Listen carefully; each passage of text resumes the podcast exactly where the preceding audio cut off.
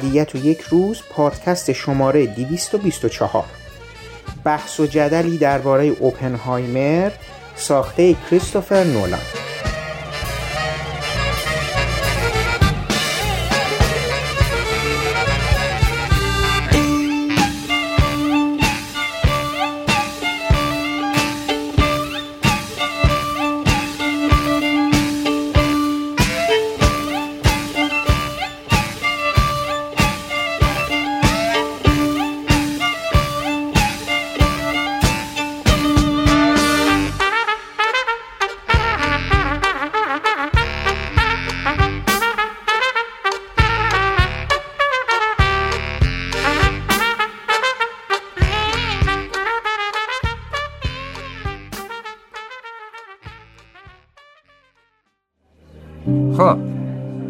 تو یه زیست شناسی زیست شناسی که تبدیل شده به یه خانم خانه دار میشه مکانیک کوانتومی رو برام توضیح بدی؟ خیلی گیج کننده است. بله همینطوره. خب این لیوان این نوشیدنی میز جلومون ها بدن هم همه اینا بیشترش فضای خالیه توده های از امواج ریز انرژی که به هم متصل شده با چی؟ نیروهای جاذبه قوی که می‌تونن به ما القا کنن که ماده جامده که نذارم بدن من از بدن تو رد شه.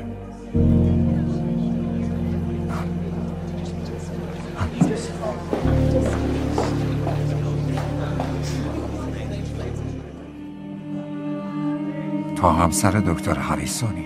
نه آنچنان. یه نفر هست که من حس می‌کنم اونم همین حسو داره. گاهی وقتا نه به اندازه کافی. راستی دارم میرم نیو مکزیکو با دوستم میرم مزرعمون تو هم بیا. منظورم با شوهرته منظورتو فهمیدم. چون می‌دونی بود و نبودش فرقی نداره.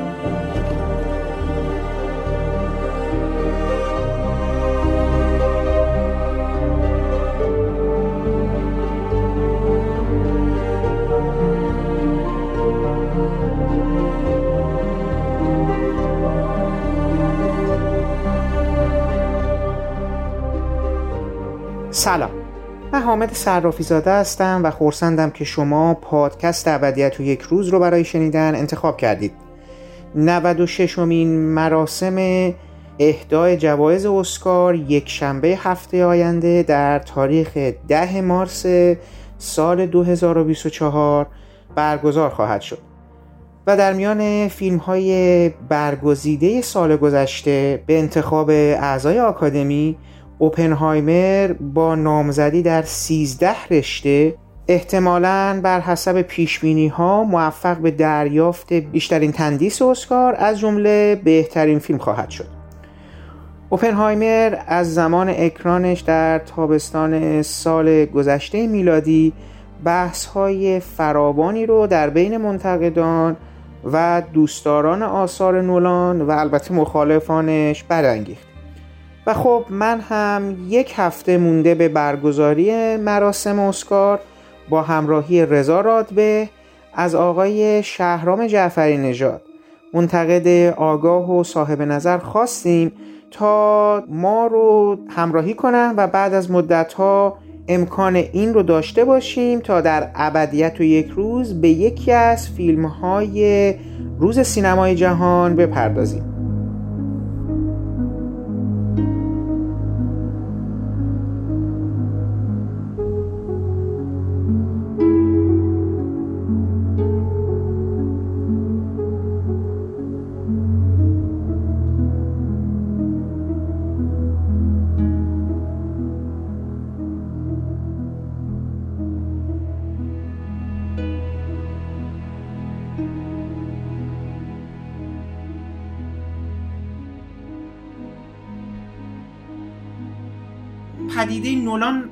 فارغ از این اوپنهایمر و اینکه شما یه جورایی به نظر من یه گرامری رو توی سینمای هالیوود عوض کرده و هم طرفدارای ویژه خودش رو در سطح بالا و پایین تولید کرده یعنی این غیر قابل انکاره که بعد این فیلم هم که خب شما دارید می‌بینید دیگه میگه حالا تو توضیح میدیم که روایت روایت آسانی برای این حجم اطلاعات این همه پرش زمانی این اندازه به یه معنا دقیق شدن توی یه مفاهیمی که خیلی حالا چی به لحاظ حالا اینجا که سیاسیه ولی اینکه شما این شدت و حدت علاقه به یک علم حالا به یه معنا علم خشکی مثل حالا ریاضیات و فیزیک و این چیزها رو بخوای برای تماشاگرایی که دنبال هیجان هستن دنبال شور هستن بتونی جا بندازی تو تمام این سالها با پیگیری خب جالبه. و به نظر من حتی تو همین یعنی این برخوردایی هم که داره اینکه مثلا حالا شما حتی یه مسئله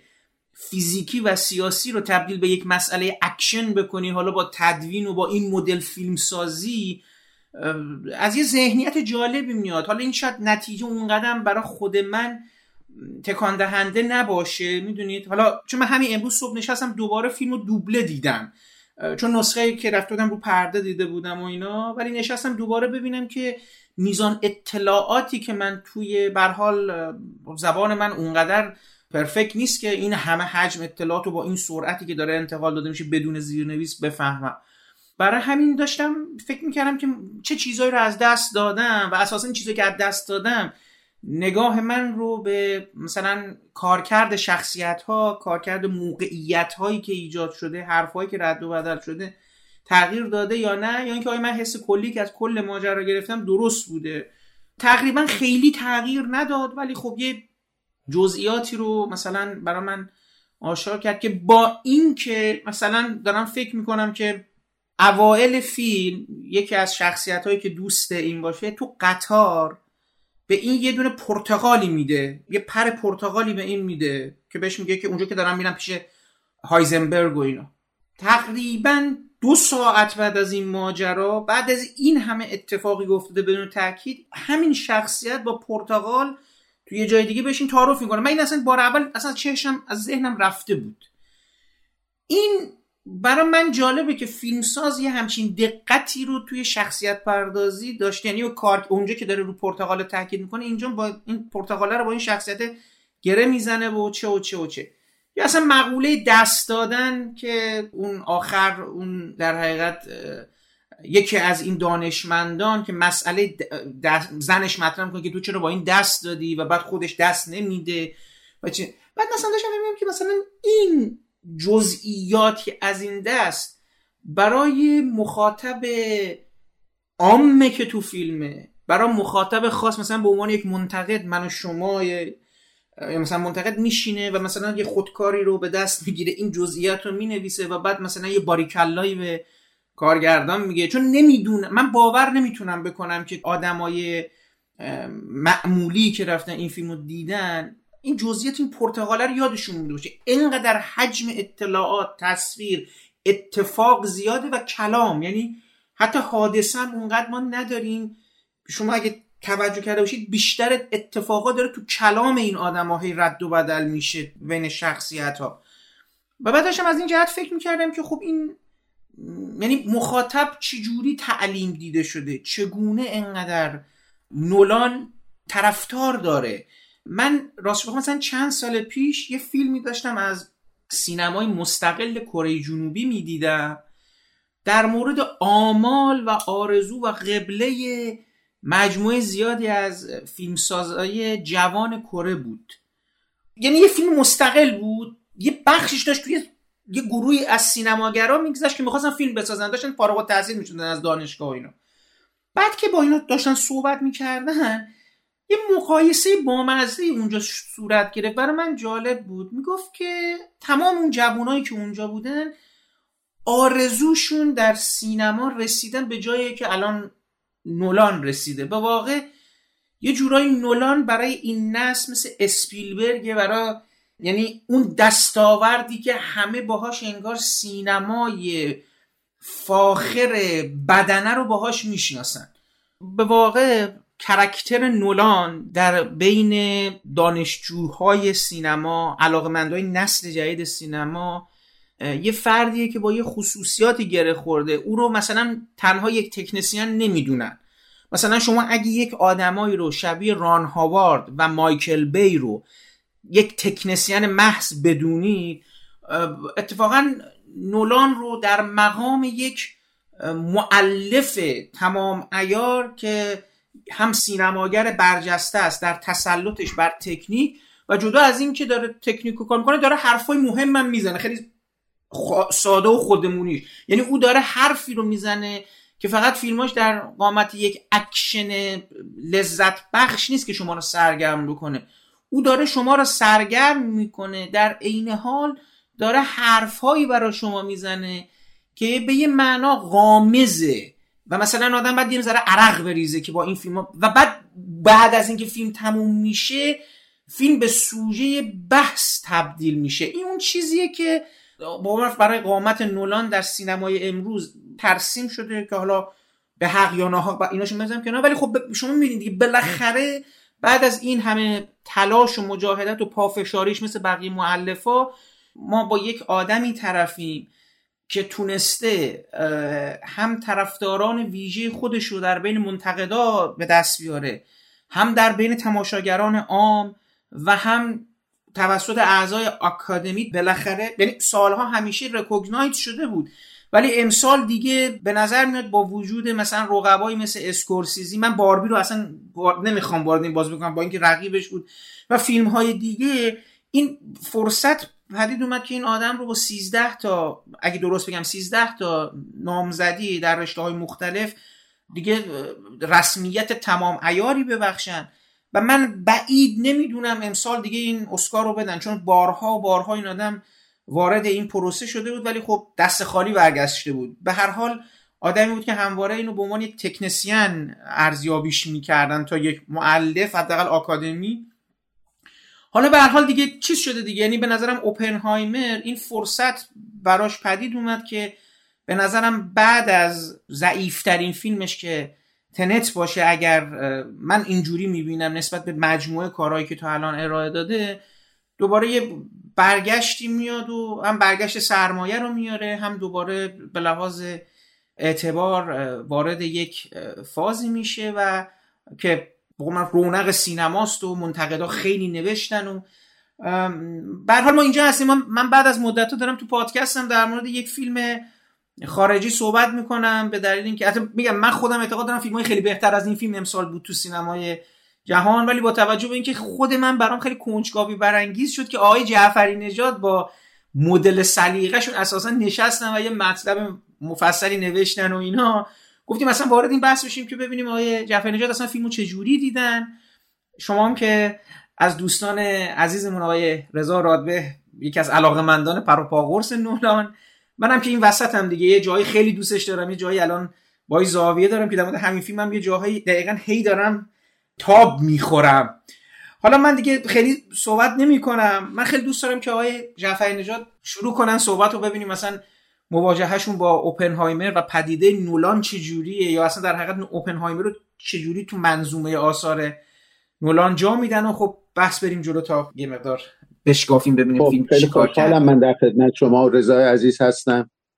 ببین من تمام صحبتات تا اینجا قبول دارم. یعنی اصلا من خودم هم از دوستداران نولانم. تک تک فیلم هاشو از ابتدا یعنی نه تنها از ممنتو از فالوینگ دونه دونه دنبال کردم. دونه دونه بارها اونا رو دیدم و اصلا اون بحث تکنسیان و معلف که میگی به زرس قاطع معتقدم که یکی از معلفان در سینمای امروزه در سینمای معاصره.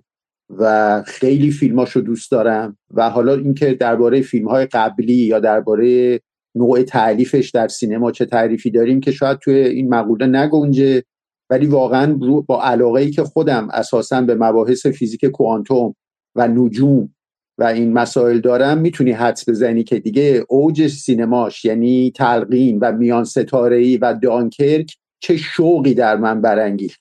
به نظر من سه تا از بهترین فیلم های هزاره من اصلا. من با نولان هیچ مشکلی ندارم تا این دوتا فیلم اخیر. هر کدوم به دلیلی که حالا هم در مورد تنت نوشتم که باز اینجا جاش نیست خیلی بحث طولانی میشه و هم در مورد اوپنهایمر. یعنی این دوتا فیلم منو نسبت به فیلمساز مورد علاقم سرخورده کردن. اگر نه با خود نولان اصلا مشکلی که ندارم هیچ یک از فیلمسازهای مورد علاقه منه.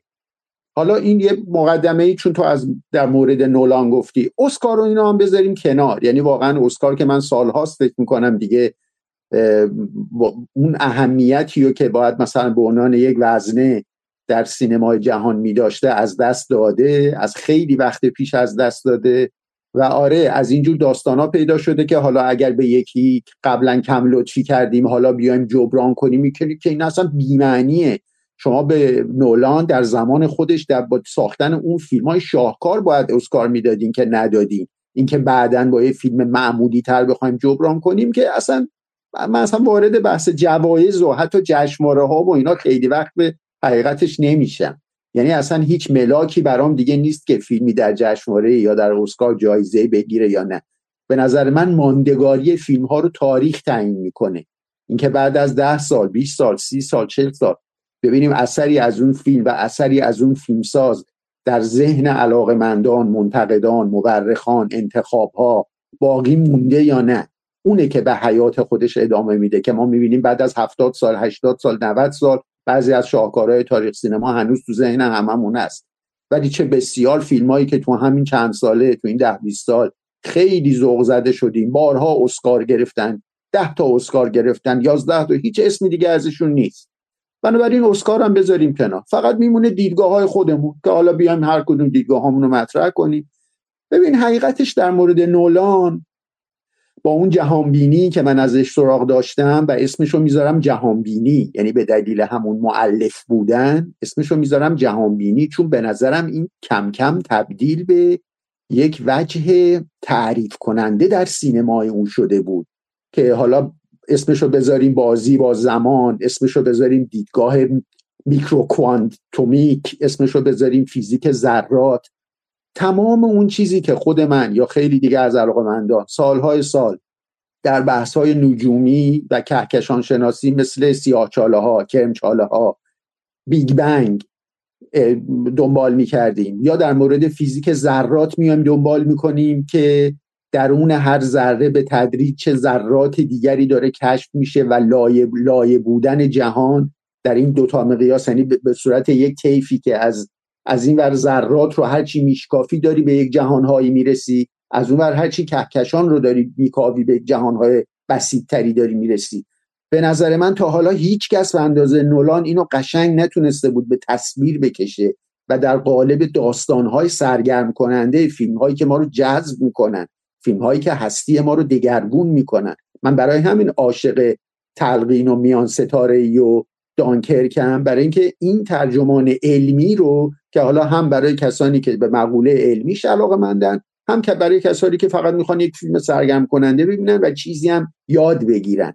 هستیشون دگرگون بشه تجربه جدید داشته باشن. خیلی خوب اینا رو به تصویر می‌کشیم یعنی من در اون سه تا فیلم که اوج سینمای او می‌دونم به نظر من دیگه به یه قایت خیلی خیلی هماهنگی رسید در این زمینه.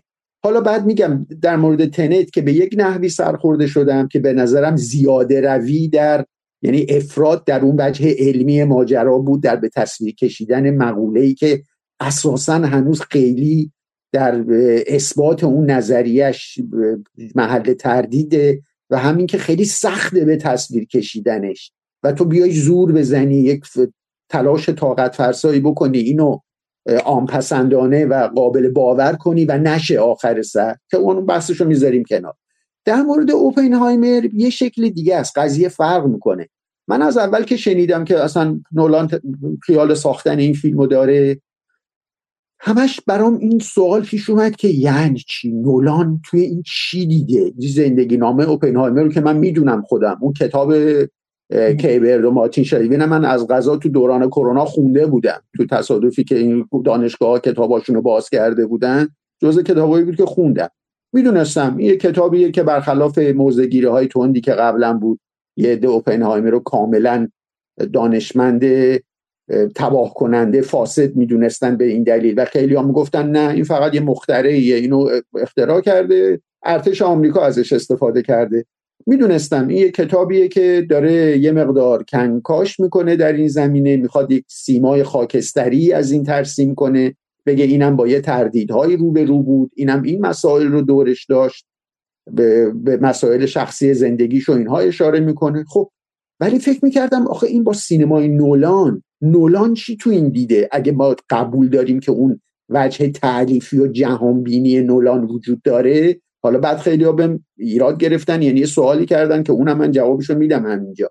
من همش فکر می‌کردم آیا می‌خواد مثلا از پیشفرزایی که قبل از دیدن فیلم داشتن یعنی فکر می‌کردم آیا نولان می‌خواد مثلا از آینده نابودی کره زمین شروع کنه مرحله مرحله مثل ممنتو بیاد عقب بگه این دانش تباه کننده بشر این نتیجه رو داشته؟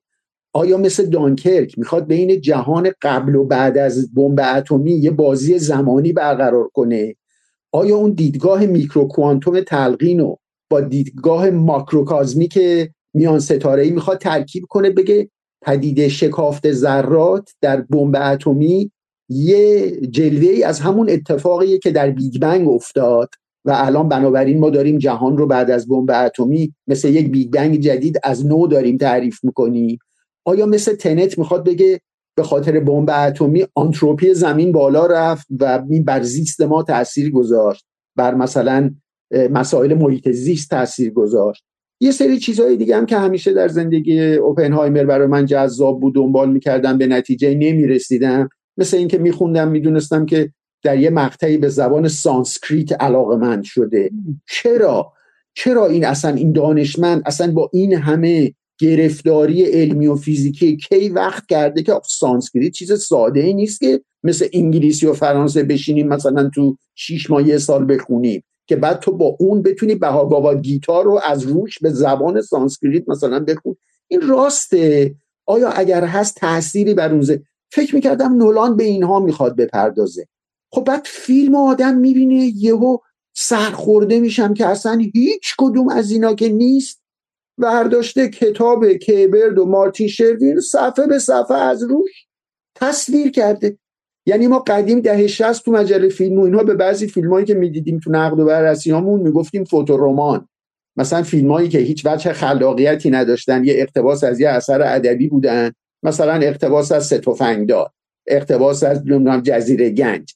ولی هیچ نبوغی هیچ خلاقیتی در کارگردانی در میزانسن در روایت نداشتن. فیلم تصویر شده بود. شما رو به قولی راحت می‌کرد خوندن کتاب. یعنی به جای که مثلا بشینی یه کتاب مفصل بخونی فیلمو می‌دیدی احساس می‌کردی انگار کتاب خوندی. تصویر کرده بود. خیلی ساده تصویر کرده بود. واقعا این احساس به من دست داد که انگار نولان داره یه فوتورمان از اون کتاب ارائه میده. خب اون کتاب همین جوری هم میشه خون اصلا کتابم نخونی. یه مطلب خلاصه ای من قبل از نقدم تو مجله فیلم امروز نوشتم. ماجرا رو تعریف کردم که اصلا ماجرای زندگی نام اوپنهایمر به طور خلاصه چی بود؟ ماجرای ساختن اون بمب ترینیتی و آزمایشش و اینا چی بود؟ مثلا دو سه صفحه مجله فیلم شد. حتی همون هم بخونی کافیه. یعنی داره یک اطلاعاتی به شما میده از اینکه این آدم کی بود و چی کار کرد و تا انتها. البته ببین الان نمی‌خوام بگم که فیلم زباله بالاخره داریم راجع به نولان صحبت می‌کنیم. داریم درباره صنعت سینمای آمریکا در یکی از بهترین شکلاش صحبت می‌کنیم که واضحه که نولان دست راست و چپ فیلمسازی و بلده. واضحه که میزان سن داره صحنه هاش واضحه که بلده که چجوری ریتم فیلم اصلا من اینا رو که بحث ندارم. ولی می‌خوام بگم آیا این توقعیه که از نولان داریم؟ یعنی اینکه فوتورمان بسازه یا یه چیز خوبی بسازی که میزان سناش رعایت شده باشه تصویرها و کادرهای خوبی داشته باشه خب این که دیگه واضحه در مورد خیلی از فیلمسازهای بزرگ که ما اصلا یه همچین چیزی برامون نباید دستاوردی تلقی بشه. ما از نولان و امثال نولان یک دستاورد جدید در روایت در فرم. فقط هم منظورم بازی زمانی نیست اون ایرادی که می‌گفتم این بود. یه سری به من دوستان می‌گفتن که تو یعنی داری میگی که نولان تا آخر عمر تعهد داده که با زمان بازی کنه؟ نه. ولی خودش این توقع رو در ما به وجود آورده. یعنی من وقتی آثار قبلیشو می‌بینم می‌بینم این در تمام آثار وجود داره و داره به اوج می‌رسه خب تصورم اینه که این جزء جهان بینیشه دیگه. فیلمساز که ما قبول داریم فیلمساز خارق العاده فیلمساز نابغه اینجوری نیست که به طور سفارشی تصمیم بگیره الان این را بسازم الان این رو اینجوری بسازم. داره با فیلم های مختلفش نشون میده که من این جهان بینیمه من اصلا اینجوری دارم به دنیا نگاه می‌کنم. برای همین اون سوالات تو ذهن من پیش میاد که الان این پس اینو چجوری می‌خواد بهش نگاه کنه؟ وقتی می‌بینم یهو اون نگاه درش وجود نداره به تردید میفتم که پس اون جهان بینیه چی شد؟ چرا اینجا فقط شد یه قصه گویی ساده یه تدوین ساده زمانی بین سه تا بازه زمانی اینکه تدوین موازی سه تا زمان با همدیگه اصلا فرم روایی نیست. اینه که منو سرخورده کرد و حالا بعد اگر خواستین رضا جانم صحبت کرد در خودت بله. می‌تونیم وارد جزئیات خیلی از بله. مسائل بشیم. دکتر راپنهایمر سرهنگ گروز. ایشون معاون سرهنگ نیکلز ببرش خوشی. اگر رفتارتون با معاونتونه نه؟ دوست ندارم ببینم با یه فیزیکدان فروتن چی کار می‌کنی مگه فیزیکدان فروتن هم داریم عجب. همه دنیا شده صحنه جنگ اون وقت من باید اینجا تو واشنگتن بمونم. چرا؟ من پنتاگون رو ساختم. موافقم اونقدر خوششون اومد که منطقه مهندسی منحتن رو به زور انداختن بهم. ها. اون چیه؟ زکی. فیلم بازی نکن بابا. خودت خوب می‌دونی چی. هم تو هم نصف دانشکده های فیزیک کل این کشور. مشکل اصلیمون هم همینه نه خیال می‌کردم مشکل اصلیمون به دست آوردن سنگ اورانیوم کافی. هزار و دویستون روزی که مسئول شدم تحویل شد. برابریشون چی؟ حفاری آکریج تنسی رو شروع کردیم. دنبال یه مسئول پروژه میگردم. منو پیشنهاد دادم؟ نه خیر. با اینکه تو فیزیک کوانتوم آوردی آمریکا همین کنجکاوم کرد. چی ازم فهمیدی؟ یه دلال هنری خانم باز مزنون به گرایش کمونیستی. من یه دموکرات نوگرا گفتم مزنون. بی ثبات متظاهر از خود راضی و روان رنجور هیچ چیز خوبی نبود؟ حتی اینکه اون یه نابغه. اساسا تو رشته شما نبوغ یه چیز دم دستیه پس نه. تنها کسی که ازت تعریف کرد ریچارد تولمن بود. تولمن معتقد تو با اخلاقی ولی گمونم از اوناست که بیشتر تو علم و دانش استعداد داره تا آدم شناسی. با این حال اینجایی به حرف دیگران اعتماد نداری؟ من اعتقادی به اعتماد ندارم. چرا تا حالا جایزه نوبل نبردی؟ تو چرا ژنرال نیستی؟ به خاطر این پروژه میشم. خب شاید منم شانس که برای ساخت بمب نوبل ببری خود آلفرد نوبل مخترع دینامیت بود. خب چه برنامه ای داری؟ شما می‌خواین تئوری رو تبدیل کنیم به یه سامانه تسلیحاتی کاربردی. اونم سریعتر از آلمانی. آلمانیایی که دوازده ماه جلوتر هیچ ده ماه. وقت شما اینو از کجا می‌دونی؟ تحقیقات نوکرون سریع ما شش ماه زمان بود. شخصی که مطمئنم مسئول کردن این موفقیت رو آننده به نظرت کیو مسئول کردن؟ ورنر هایزنبرگ. بین همه کسانی که بشناسم دقیق ترین درخواست ساختن اتمی داره. با کاراش آشنا خودش آشنا. بود فون وایتزکر و دیبنر هم می‌شناسم برابر آلمانیا برنده فقط یه امید داره چه امیدی؟ یهود ستیزی چی؟ هیتلر به فیزیک کوانتوم گفت علم یهودی اونم تو روی اینشتین. تنها امیدمون اینه که نفرت جوری هیتلر رو کور کرده باشه که منابع کافی و در اختیار هایزنبرگ نذاره. چون منابع خیلی زیادی رو میطلبه بهترین دانشمنده کشور باید یه جا جمع بشن الان متفرق به دلایل امنیتی جداشون کرد همه باید فکرشون رو هم بذارن تا بتونن نقش مؤثر داشته باشن. ظرف امنیتی شاید بازن نمون کنه اما ناکارآمدی قطعا می‌کنه. دانش آلمانیا از ما جلوتره. روسا اینطور نیستن. میشه بگی؟ با کی در حال جنگی؟ کسی با گذشته تو اصلا به نفش نیست که حفظ اسرار محرمانه در برابر متحدان کمونیستمون رو شوخی بگیره. منظورتو گرفتم ولی نه. تو حق نداری به من نبگی. کار من اینه که وقتی اشتباه می‌کنی بهت نبگم. یعنی الان کارو دست گرفتی؟ نه ولی بهش فکر می‌کنم.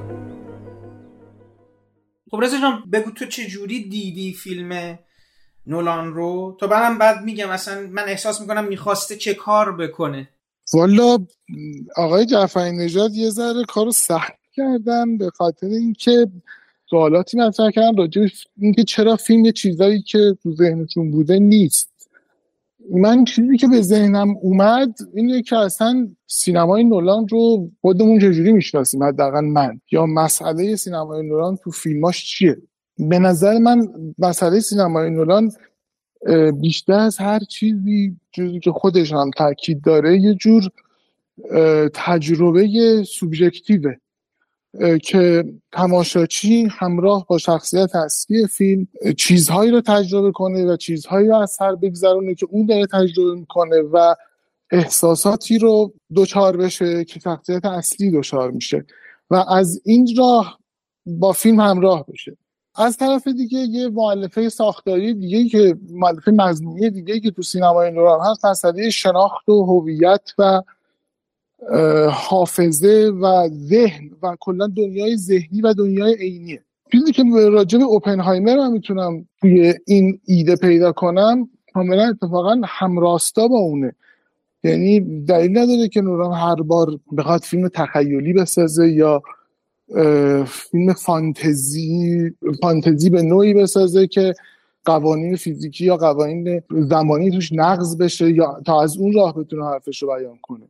تو اوپنهایمر در یک قصه باز مثل شبیه دانکرک یه جوری چون زمینش زمینه مستنده از راه یک قصه مستند که به شیوه خودش روایت می‌کنه سعی می‌کنه اون کنکاش ذهنی خودش رو راجع به موضوع پیش ببره. اینکه چطور آدمی چیزی که در ذهن داره که اینجا اوپنهایمر باشه. وقتی به عینیت تبدیل میشه و وقتی صورت مادی می‌گیره درد سرهایی براش تولید می‌کنه و وقتی از اون قفسش در میاد دچار مشکلاتی میکنتش که از قبل شاید بهش مثلا فکر نکرده بوده. این فکر کنم خیلی چیز واضحی تو فیلم و چیزی نیست که من بهش پی برده باشم. تو فیلم هم بارها و بارها بیان میشه. و خب تحلیل که می‌تونیم رو همین خط داشته باشیم. برای من جذاب ترین بخشش این بود ولی حالا اینکه چرا قصه رو تعریف کرده و این کلا فوتورمانه یا اینکه غیر از تعریف قصه کاری نکرده از نظر من خب چیز دیگه ایه ولی خب حق میدم با آقای جعفری که برداشت خودشون هم داشته باشن. ببین آقای رضا و آقای جعفری نژاد به نظر من دنبال بیانی همچین چیزی هست ولی به یه دلایل فرمی از انتقال اون حس برا من ناتوان بود. من موقعی که فیلم رو دیدم دو تا فیلم سریعا تو ذهنم اومد. حالا غیر از دانکرک که من واقعا تو مجموع فیلم های لونان دانکرک رو خیلی دوست دارم به خاطر اینکه کم حرف ترین فیلمشه و بیشترین میزان توجه به تصویر و ایجاد یک حس و حالی از جنس گرداب از جنس یه چیزی که میبلعه تو رو. یعنی اون چون من تو قبلا هم گفته بودم نسبت به فیلم دانکر تصور من بعد از تموم شدن فیلم به این تغییر کرد که دانکر در حقیقت داره مجموعی از احساسهای متفاوتی رو از زفرمندی، ایثار، ترس، شکست، پیروزی و خیلی چیزهای دیگه که فیلم های جنگی دارن برای شما می‌سازند رو داره ناخداگاه و خداگاه در میاره. یعنی شما با یه فیلم جنگی طرفی که انگار پکیج مجموعی از این احساس ها رو داره به تو انتقال میده با کمترین میزان در بیان کردن گفتگو. چیزی که فیلم برای من می‌سازه به لحاظ احساس مجموعه از این در حقیقت مقولاته. فیلم اوپنهایمر من الان بار دوم که دیدم احساس کردم که داره یه مجموعی از این احساس ها رو دوباره با شما به اشتراک بذاره. یعنی یه جور تقدیس یک آدم عالم هست در عین حال یه جور نایویتی ساده لوحی این آدم به نظر میاد. یعنی ساده لوحی برخی از دانشمندها یا علم وقتی که مورد سوء استفاده قرار می‌گیره. در این حال مجموعه از احساسایی که داره یک خیانت رو انگار می‌خواد در مجموعه فیلمش به تو القا بکنه. یه جور همبستگی و گسست رو داره همزمان توی فیلم پیش می‌بره. ببینید من به نظرم اوپنهایمر با یک ذهنیت فیزیکی ساخته شده و داره اون چیزی که می‌خواد به شما بپذیرونه اون فیوژن و اون پارتیکل ها که قرار از همدیگه بگس این گسلیدن این حس گسلیدن که توی فیلم گفته میشه دربارش قراره به نظرم توی روابط انسانی توی فیلم پیاده بشه. شما در حقیقت حدود یک ساعت یک ساعت و نیم فیلم رو دارید در راستای همبستگی می‌بینید تا می‌رسه به اون نقطه انفجار. از نقطه انفجار این پارتیکل ها این ذره ها که قراره از هم دیگه بشکنن از هم بپاشن تو فیلم جاهای زیادی در مورد این از هم پاشیدن هم داره تاکید میشه. اساسا اونجایی که اون لیوانه رو پرت می‌کنه که درباره. از یه منظر حرف شما درسته. درباره اینه که ذره ای که میترکه و ترکیدنش خسارت زیادی به بار میاره به نظر بیاد هیچ الگوی مشخصی نداره. چیزا همینجوری اطلاعات و سکانس های مختلف به سوی تماشاچی پرتاب میشن. ولی اگر سکانس ها رو با همین ایده و فکر تو ذهن خودت کنار هم دیگه بذاری یه کل منسجم هر سکانس داره. ولی این سکانس ها به صورت پخش و پلا لای هم دیگه ریخته شدن. نه اینکه ریخته شده باشن. گویی یه سکانس درست چهار تا سکانس کامل بوده. کسی وسط فیلم چیزی کار گذاشته و این سکانس ها منفجر شده خورده خورده لای هم دیگه پخش شدن. یعنی حسی از اون پخش شدن ذره ها که توی چند تا از اون تصاویر ذهنی ذهنی در کل فیلم هم حکمرناست دقیقا. حالا می‌خوام بگم گفتم دو تا غیر از دانکر دو تا فیلم به لحاظ فضایی که داره فیلم ایجاد می‌کنه یا به حال این سلسله مراتبی که چیده میشه تا به ته برسه رو تو ذهن من اوورد که اون دفعه هم گفتم. یکی فیلم JFK بود مال الیور استون. و دیگری فیلم شبکه اجتماعی دیوید فینچر. ببینید شبکه اجتماعی اون هم اتفاقا بر اساس سه تا دادگاه. یعنی ما داریم فرایند شکلگیری فیسبوک رو از طریق سه تا دادگاه قبل بعدش و مناسبات آدما که به واسطه شکلی اون فیسبوک از هم میپاشه رو می‌بینی و می‌بینی که این سکانس ها هم در دل همدیگه تعبیه شده ما سه تا دادگاه رو به نظر من با یک هنرمندی خوب آقای سورکین در نوشتن این توالی این قصه بدون اینکه گم بشی مسیر سه چهار تا از این شخصیت ها رو با هم دنبال می‌کنی تو طول این سه تا دادگاه و اونجایی که از جدا میشن و در حقیقت ذات تراژیک این رابطه رو اونجا آشکار میشه. فیلم الیور استون هم به واقع ما یه پرونده مرکزی داریم که حتی فیلم به شدت روی اون متمرکزه. ولی می‌بینیم که هی اطلاعات از جاهای مختلف هی به شما ارسال میشه داده میشه و نهایتا ما یه دادگاه نهایی داریم که تقریبا 45 دقیقه از فیلم رو فقط تو دادگاه میگذره و تمام اون اطلاعات اونجا جنبندی میشن و چه و چه. و نهایت نتیجه گیری نهایی. ببینید نتیجه گیری نهایی دو تا فیلم. اون دو فیلم غیر از فیلم اوپنهایمر.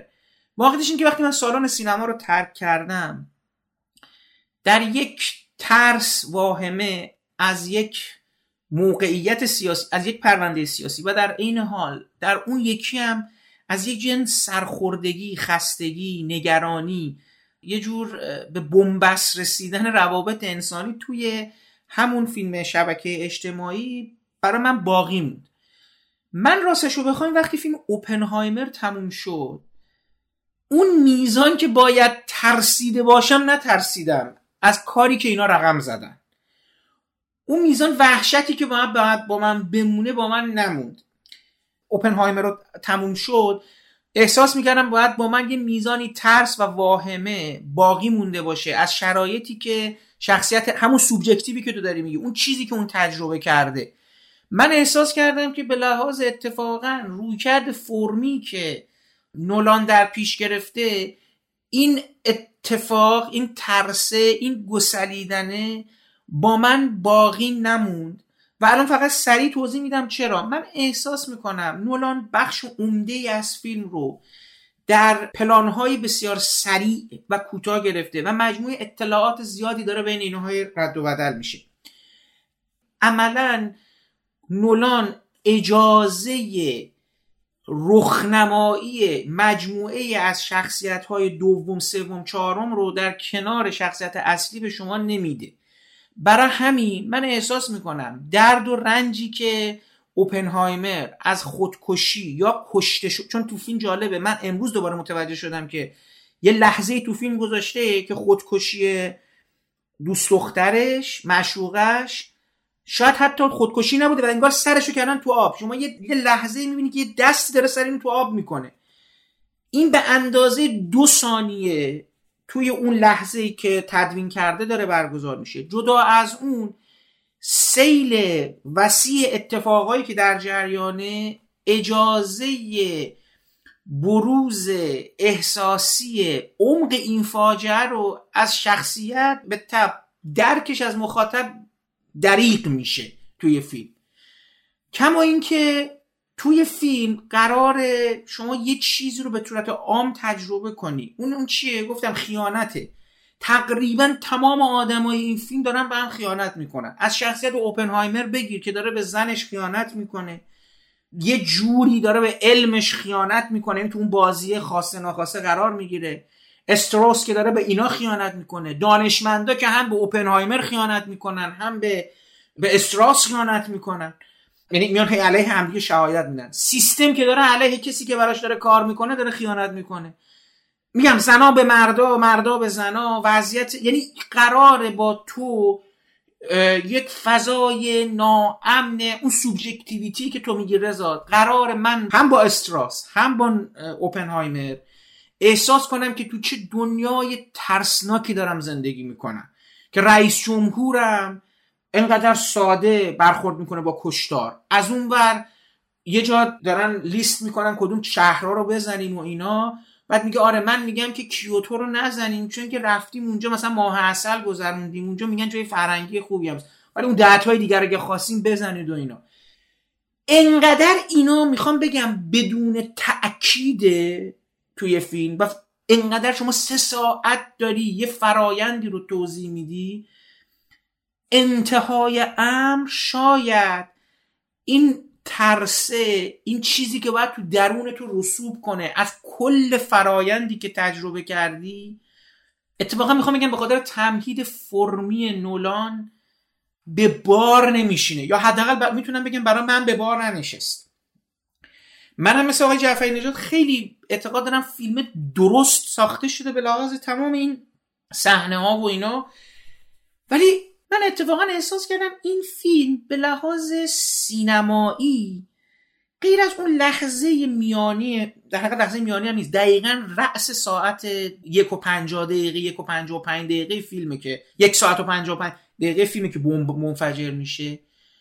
ما به لحاظ بصری وارد یک تجربه یه چیزی نمیشیم. خیلی فیلم بر گفتگو استواره. می‌دونید؟ اکشن فیلم چون اصلا فقط فرایند ساخته شدن این بمبه‌ست دیگه. شما مثلا با یه فیلمی مثل میان ستاره مقایسه کن. لحظاتی که فیلم ساکت میشه و مثلا شما جسیکا چستین رو ببینید داره تو هوا چیز می‌کنه صحنه هایی که داره سفینه ها به هم میچسبن حتی اون سکانسی که موجا دارن میان. به لحاظ بسری خیلی تماشاگر رو وارد یک جهان دیگه می‌کنه. اینجا همش گفتگوها در حال تقاطع و تمرکز فراوانی می‌خواد. من اینجا باید تحسین کنم نولانو که تونسته این جنس رو هم به تماشاگرش بفروشه هم به اون مدیران کمپانی. من به نظرم هیچ کسی ما همیشه بارها با رزام صحبت می‌کنیم به نظرم هیچ کی تو دنیای امروز انقدر قدرت نداره که این پلات فیلم رو هم که شما میگی آقا من بذارم جلوی اینا فوتورومان فلان چجوری اینا میپذیرن که این حجم گفتگو اطلاعات رو فکر کنم فقط بدن دست نولان که بتونه از پسش بر بیاد. به لحاظ سینمایی من فیلم رو اونقدرم چیز نمی‌بینم. یعنی بخوام بگم که همین چیز خلاقیته که چون اون بازی با زمان و تدوین متقاطع رو فینچر یه جور دیگه کار کرده. کسای دیگه هم این کارا رو کرده بودن. این با این دادگاه ها رو تو هم گره بزنی. حتی خودش تو دانکرک هم این کارو کرده بود. هم که فرمودی یه هسته مرکزی داری یه جنگ داری. دورش اینا رو هی به هم میپیچونی و از هم باز می‌کنی. این این احساس من بود. حالا می‌خواستم با شما به اشتراک بذارم. ببینید منم با فیلم به قول اینا سوسو هم. یه چیزایش نمی‌تونم منکر بشم ولی یه جاهایشم تکونم نداده. و خیلی برام مهم بود که بتونم اونجوری تکون بخورم با فیلم و موقعیتی که اوپنهایمر هم رقم زد و هم براش رقم خورد.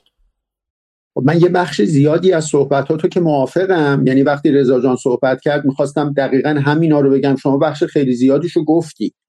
دقیقا من الان دیدگاهم به شما خیلی نزدیک تره ببین نکته مهم اینه تمام اون چیزهایی که رضای عزیز میگه و درستم میگه در مورد تجربه سوبژکتیو در مورد احساسات شخصیت اصلی و شناخت هویت و اینی که می‌خواد ما رو به درون اون نزدیک بکنه که اصلا شکی درش نیست. نکته اینه که منشأ همه اینها به فیلم نامه برمیگرده و به انتخابی که شما می‌کنی. حتی اون تجربه های بسری و فقدان اون تصویر پردازی های بسری خیلی تاثیرگذار در این فیلم هم به همون برمیگرده. من اون موقع وارد ساختار فیلمنامه فیلم نشدم ولی الان بیاین دیگه بازش کنیم. سه تا بازه زمانی ما داریم. یه بازش بازه اصلی زندگی اوپنهایمره و فعالیتی که به ساخته شدن بوم منجر میشه. ای کاش الان غلط این حرف ما بزنیم بگیم ای کاش ما که جای نولان نیستیم که فیلم اونو ما بسازیم. اون فیلم خودش رو ساخته ما می‌تونیم الان اظهار نظر کنیم. ولی یکی از دلایلی که باعث میشه که اون تاثیرگذاری در ما به قایت نرسه همینه. وقتی میگیم ای کاش منظورمون اینه که یعنی ای کاش از دید ما که به شکل مطلوب تری می‌رسی. ای کاش فقط بر این بخش متمرکز می‌شد. دو تا بخش دیگه که به نظر من یکی بازجویای که از می‌کنن به خاطر اتهام کمونیست بودنش توی کمیته می‌کنن. یکی هم که اون جلسه سنای آمریکا برای بررسی صلاحیت استراس من آرزو می‌کردم که این دوتا بخش چه در کتاب و چه در فیلم اوپنهایمر اصلا وجود نداشت. به ما چه که اصلا بعدا اینا بهشون به این شک افتادن که این با حزب کمونیست هم ارتباط داشته یا نه. شما یه چیزی رو زیادی میای بزرگ و سفره رو بزرگ و شلوغ می‌کنی و از پرداختن به اون جانمایه اصلی که الان همه ما موافقیم که همون بحث سوبژکتیو و احساسات و تمرکز و تاثیرگذاری بر تماشاگره باز میمونی. تمام اون سوال و جوابهای بیمعنی که اینها آیا دارن برای این پرونده سازی می‌کنن یا این واقعا ارتباط هایی داشته که حالا تاریخ نگاران میگن نه واقعا ارتباط عمیقی هم نداشته یه کمک هایی به اون جمهوری های اسپانیا کرده از نظر حزبی گرایش نداشته و اینها می‌خوان براش پرونده سازی کنن. خیلی خوب. واقعا به ما چه؟ به کشته شدن دیویس هزار نفر در هیروشیما و ناگازاکی چی؟ به همینی که الان نولان می‌خواد مثل همیشه اون تجربه سوبژکتیو اون احساسات تلاشی که در ذهن اینه به قول شما خیانت هایی که در فیلم متبلوره عشقی که نسبت به اون معشوقش پیدا می‌کنه غروری که داره و در تمام اون بحثای دانشی و فیزیکیش این غرور متجلیه. خب اینا همه در حال کمرنگ شدنه. یعنی تو خودت میای سفره فیلم رو اینقدر گسترده می‌کنی که ضد احساسات خودت عمل می‌کنی. بحث صلاحیت لوئیس استراس که از اونم بدتر. کجای تاریخ اصلا گفتن که استراس احساس رقابت می‌کرده با اوپنهایمر؟ مگه دانشمند بوده؟ مگه همتراز بودن؟ یه آدم خودساخته ای بوده از کفش فروشی پدرش شروع کرده بعدم وزیر بازرگانی آمریکا شده. آخر سر ما بیایم این رو بنیان اینو و شهادت های اینا رو و پرونده سازه این علیه اوپنهایمر رو وقت زیادی از فیلم رو بگیریم به نفع نابود کردن اون بخش اصلی که می‌تونست بخش تاثیرگذار فیلم ما باشه. یعنی منم عین تو معتقدم که این احساسات در فیلم گم تاثیر نمی‌گیریم. به دلیلی که اون بخش اول شده مثل یک آلبوم عکس کوتاه کوتاه کوتاه. تق تق تق تق تق تق. نماهای کوتاه. یه خورده از دانشگاه گوتینگن یه خورده از جلسه با رادفو. یه خورده اون سخنرانی نیلزبورگ که اینو نمی‌برن. یه دو تا نما جین تتلاک که این عاشقش میشه. یه دو تا نما از سواری تو نیو مکسیکو.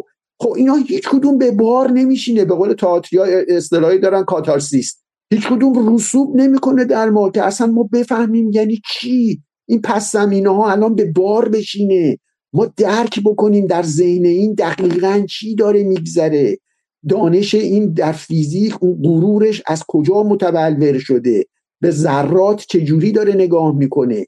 به عشق چجوری داره نگاه می‌کنه؟ اون مسئله همون متون عرفانی و سانسکریت چجوری در این پدید اومده؟ یه مزرعه نیو مکسیکو و عشق به اسب سواری چجوری در این پدید؟ فرصت نمی‌کنه فیلم به اینا بپردازه. به دلیلی که با داره با اون دوتا بخش بعدی و ادغام این سه تا بخش در هم خودش اون زیربنا رو نابود می‌کنه. من بنابراین با تمام حرفای تو موافقم. منم همین احساس داشتم. خیلی دوست داشتم که تک تک این شخصیت ها احساسات ببین انتخاب تو تو وقتی می‌کنی خودت داری میزان تاثیرگذاری رو تعیین می‌کنی.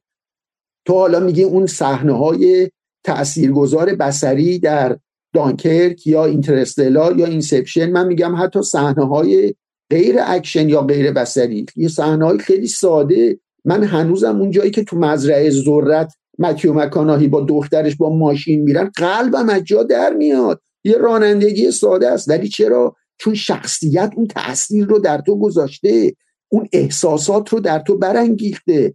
تو در این فیلم نسبت به کدوم شخصیت ها هیچ احساسی پیدا می‌کنی؟ جین تطلاک نه. کیتی همسرش؟ نه. لویس اسراس نه. بقیه دانشمندا که دور ورن انقدر زیادن و انقدر تک تک دارن به قول تو هر کدوم فقط حرف تو حرف می‌زنن فیلم از این به نظر من داره ضربه می‌کنه فرصت تمرکز و رسوب کردن این میزان احساسات و شخصیت رو تو پیدا نمی کنی شگفتانگیز. بود دکتر آپنهایمر. آپنهایمر؟ بله.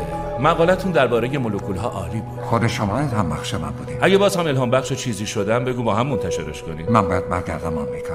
چرا؟ اونجا هیچ کس مکانیک کوانتومی رو جدی نمی‌گیره. دقیقا نه خاطر. دلش واسه دره های منحتن تنگ شده. دره های نیو مکسیکو اهل نیو مکسیکو هستی؟ نه نیویورک ولی با برادرم نزدیک سانتافه یه مزرعه داریم.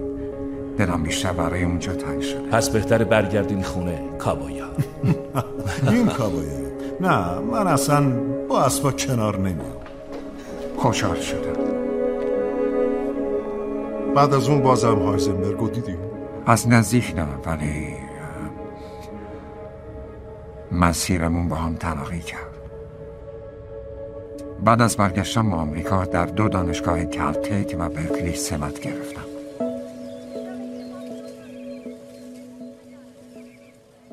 به نظر من شما دو عزیز فیلم رو جور دیگه ای دیدید. حالا من جوری که من فیلم رو متوجه شدم اتفاقا استراد نکته یه آدم کلیدی تو فیلم و باید باشه.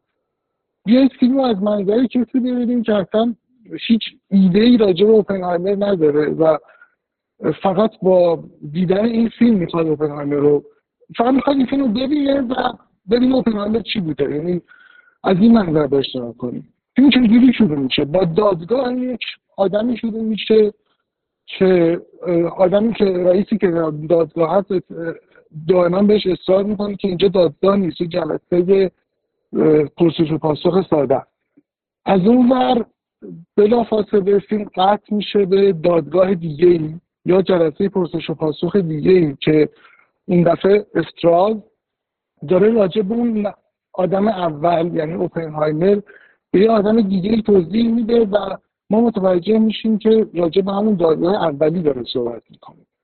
فیلم این دو تا دادگاه رو موازی پیش می‌بره و موتور محرک فیلمنامه اصلا همینه که این تماشاچی تعلیق داشته باشه برای ادامه این دادگاه و اینکه چی در این دادگاه رخ میده تا اینکه بتونه قصه اوپنهایمر رو تعریف کنه.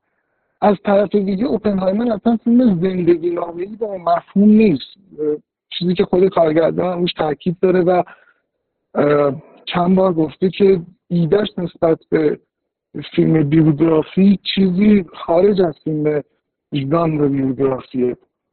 اوپنهایمر راجع به موقعیتیه که رابرت اوپنهایمر از تردید برونه به واسطه اون دادگاهی که از صلاحیت امنیتیش رو ازش می‌گیرن و اتفاقی که بعد از ساختن بمب اتم براش میفته نولان این دادگاه رو با دادگاه استراد به صورت موازی پیش می‌بره تا ایده همیشگی خودش این یعنی تقابل رو در فیلم ادامه بده. تقابلی که در همه فیلماش هم به نوعی شاهد هستیم. استراد در واقع شاید روی دیگه اوپنهایمر باشه. به خاطر اینکه اونم مثل اوپنهایمر یهودیه یا اینکه می‌تونسته به محدودی که اوپنهایمر پیش بره بیاره. ولی با توجه به اتفاقات زندگیش به جای دیگه ای رفته. می‌خوام بگم اتفاقا این شخصیت استراز برای فیلم چیز کاملا واجبی بوده و یکی دلایلی که رابرت داونی جونیور اینقدر بازیش مورد توجه قرار گرفته به خاطر اهمیتیه که شخصیت در فیلم در خودش داستان داره. غیر از بازی خیلی خوب بازیگر.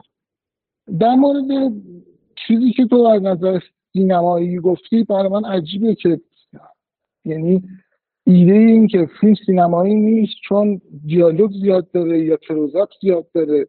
من اینو نگفتم رضا. من یه،, یه چیز دیگه ای تو ذهنم هست که میگم فیلم آره اصلا سینمایی میگن سینمایی که به زیاد تو لانگ نمیگذره. تو بقیه فیلم هاش هم که تو یا دانکرک مثال می‌زنی دانکرک شاید بیشترین فیلمشه که هم خارجی هست هم فیلماش بیشتر داره هم چشمانداز بیشتر این رول رو تو کاراش داره. و شاید اینترستلار ولی کلا سینمای نوران سینمایی که در یه محدوده تنگ و از کلوزات خلاصه میشه و اونجوری بیان میشه. حالا اینکه چرا فیلم چرا کارگردان این شیوه رو همیشه انتخاب می‌کنه دیگه انتقال اونه. ولی منظورم اینه که اصلا کلوزات بودن فیلم و اینکه فیلم روی گفتگو استواره خب یه جوری انتخاب کارگردانه. من یه چیزی رو شاید خوب منتقل نکردم که تو اون توضیح رو دادی. ببین بحث این نیست که الان من میگم این دوتا دادگاه چه کار کردی داره. واضحه که الان این دوتا دادگاه به قول تو داره این تاثیر متقابل رو بر هم می‌ذاره. من دارم میگم چه تأثیری بر ما می‌ذاره.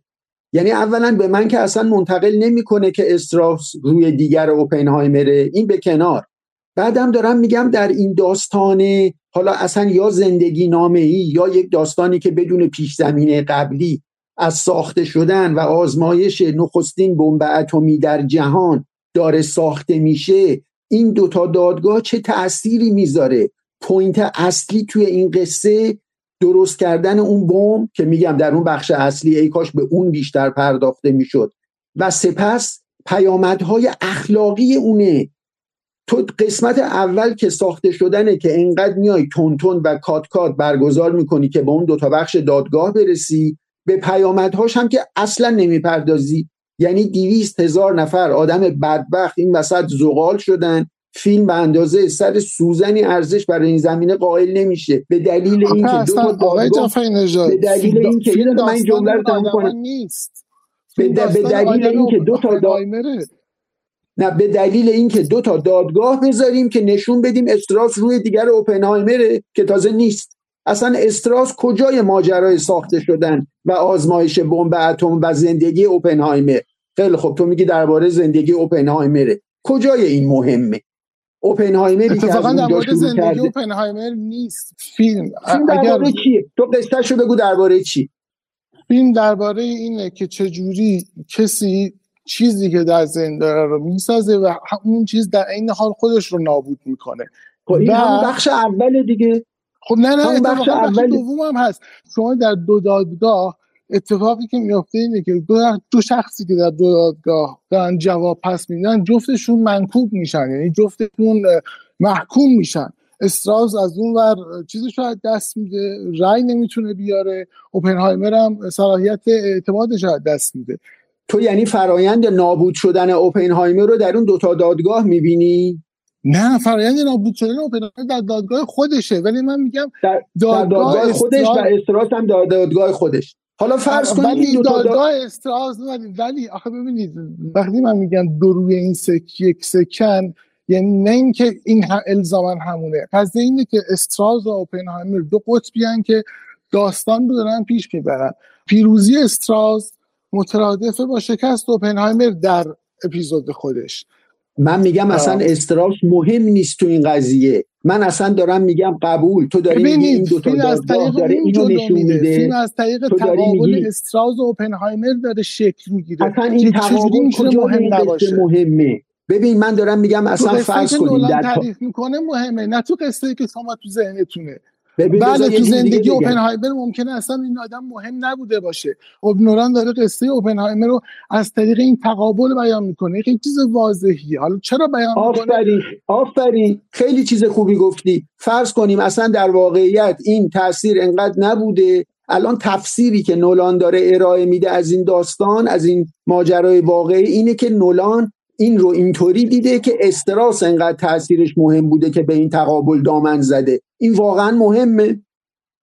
یعنی این که شما در زندگی و کار این دانشمند بمب اتم با این حادثه ای که رقم زده و با این تأثیری که در جهان گذاشته آخرش بفهمی که تقابل با یک تاجر وزیر بازرگانی اونو نابود کرده. خیلی این واقعا مهمه. اینجا قرار کی افتتاح بشه؟ دو ماه دیگه. رابرت تو بداه پرداز محشری هستی ولی اینو نمیشه ذهنی انجام داد. چهار واحد مختلف. تجربی توری متالورژی. مسئول واحد تئوری کیه؟ خودم منم از همین میترسیدم. زیادی بلند پروازی. از بخش تئوری با تو. من نمی‌خوام بیام اینجا رابرت.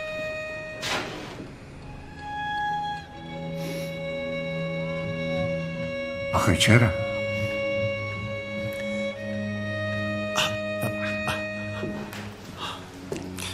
بمبو که میندازی تر خشک با هم میسوزن.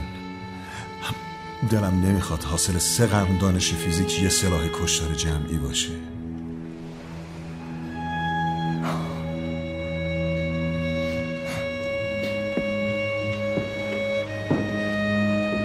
ایزی. نمی‌دونم ما لیاقت داشتن همچین سلاحی رو داریم یا نه. ولی مطمئنم نازی ها لایقش نیستن. چاره ای نداریم. پس دومین کارت باید این باشه که واحد تئوری رو بسپری به هانز بیته سب کن اولیش چیه؟ در آوردن اون یونیفرم مسخره. تو دانشمندی؟ گروفز اصرار داره اینا رو بپوشه. گروفز غلط کرد با هفت جد آبادش. اونا کسی که هستی رو می‌خوان. پس خودت باش. فقط بهتر.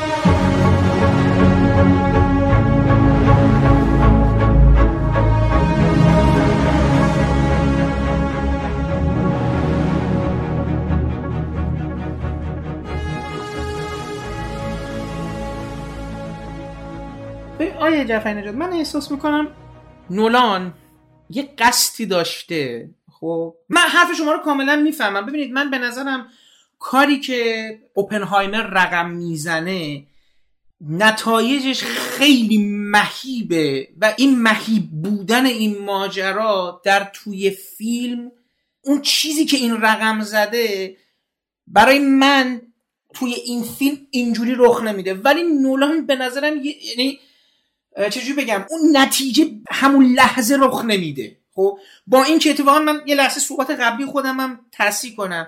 اینجا هم چند تا لحظه به نظر من سینمایی رو نولان داره رقم می‌زنه. به نظرم به لحاظ تکنیکی اون شعبد بازی که من میگم اون جلوه فروشی که اصولا سینماگرای از این جنس دارن. یکی تو همون فضاییه که با تدوین خیلی سریع تو یک ساعت آخر توی اتاق برای خود اوپنهایمر رقم می‌خوره. یه جا هم اونجاییه که اوپنهایمر میره شروع کنه سخنرانی کردن و در حقیقت نتیجه اون کارش که آدما دارن میسوزن و اینا رو می‌بینه. که البته البته من شخصا اعتراف کنم که از این وضعیت تصویر استعاری که داره نولان نشون میده دوست ندارم چون مثلا خیلی ساده است. یعنی تو تصور این که داری این لحظه رو جلو چشت می‌بینی و با از این بترسی و الان یه دفعه یادت افتاده باشه که آد... تازه آدمای خودت دارن میسوزن. یعنی مردم آمریکا اینا دارن میسوزن. نه. اصلا انگار اصلا واقعا هیچ اصلا هیچ نگاهی که تو به عنوان نداری تصوری نداری. اینو دلم نمی‌خواد انقدر سریع جلو چشم بذاری. من دوست داشتم یه جور دیگه این تصویر و ترسیم بشه ولی خب این انتخاب زیبایی شناختی کارگردان بوده میذارمش کنار. و البته من حرف رضا قبول دارم. اساسا این فیلم قرار جهان رو از دریچه چشم اوپنهایمر چیز بکنه. به نظر میاد این آدم واقعا شاید اصلا هیچ تصوری از 200 هزار نفر کشته شدنشون نداشته. نشون میده شاید خیلی درگیر این ماجرا حتی اونقدر که ما فکر می‌کنیم نشده. یعنی به لحاظ روانی اینقدر پریشان بشه که خب شما یه نفری تونه یعنی یه نفری نه با یه مجموعه ای تونستی 200 هزار نفر رو به باد بدی و تموم بشه اینا و انقدر به نظر میگم من این عذاب وجدان رو نمی‌بینم. همش میشنوم. اینجوری بهتره بگم. اما من فکر می‌کنم انتخاب دادگاه دوم به واقع یک تمهیدیه که من این صحبت رضا رو از این من منظر دیگه قبول دارم. ببینید اوپنهایمر و استراس با اینکه آدمهای یکسانی نیستن ولی به نظر میاد موقعیت یکسانی رو تجربه می‌کنن در این دو دادگاه. به چه معنا ببینید این دوتا آدم به یک سیستم تعهد خودشون رو پس دادن. چه اینی که دانشمندی بوده که بمب ساخته چه اونی که داشته یه مرکزی رو اداره می‌کرده و یه مجموعه دانشمند رو می‌خواد بیاره که اون مرکز کار بکنه. این دوتا آدم در مسیر زندگیشون در یک مقطعی مجبور میشن برن به سیستم جواب پس بدن. در همون زمانی که میرن جواب پس بدن چون که داره قرار گذشتهشون هر دوتاشون چک بشه. یعنی هر دوتاشون میرن وارد یه فازی میشن که کارهایی که کردن و خوب و بد داره یه جور دیگه تفسیر میشه و داره این گذشتهشون چک میشه. این دوتا آدم قراره برن روبروی دوتا آدم یه سیستمی بشینن و جواب پس بده در هر موقعیت چند تا دانشمند احضار میشن و به یه معنا برخی از اینا از پشت به اینا خنجر می‌زنن.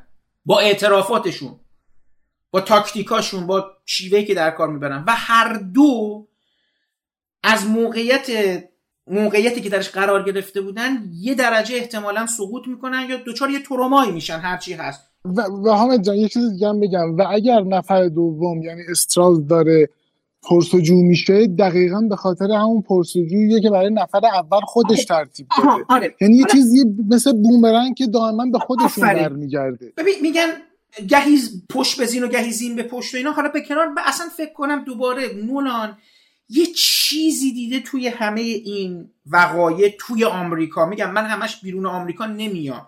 نولان اساسا به نظر میاد بیخیال اون ماجرا شده. یعنی ابعاد جهانی این ماجرا رو خیلی چیز برگزار کرده کلامی برگزار کرده و رفته. خب؟ او بله من بسیار موافقم که اصلا مسئله فیلم اونقدر که نیست. به نظر میاد بمبه نیست. نیست. chain of reaction ه که تو فیلمم میگه و به نظر میاد که جلوتر از همه اینا انیشتین دیده. انیشتین به چیز چی میگه؟ میگه ببین به جایزه رو میدن تقدیرت می‌کنن ولی عین یه دستمال کاغذی پرتت می‌کنن بیرون. خب؟ این همون لحظه پایانی فیلم. کل فیلم قرار همین ما سه ساعت فیلم رو می‌بینیم که برسیم به همین حرف انیشتین واقعیتش اینه که من فکر می‌کنم استراوس نه به یه معنا آن روی سکه این چیز این دو تا آدم میگم مثلا دو مو... دو background متفاوت میان.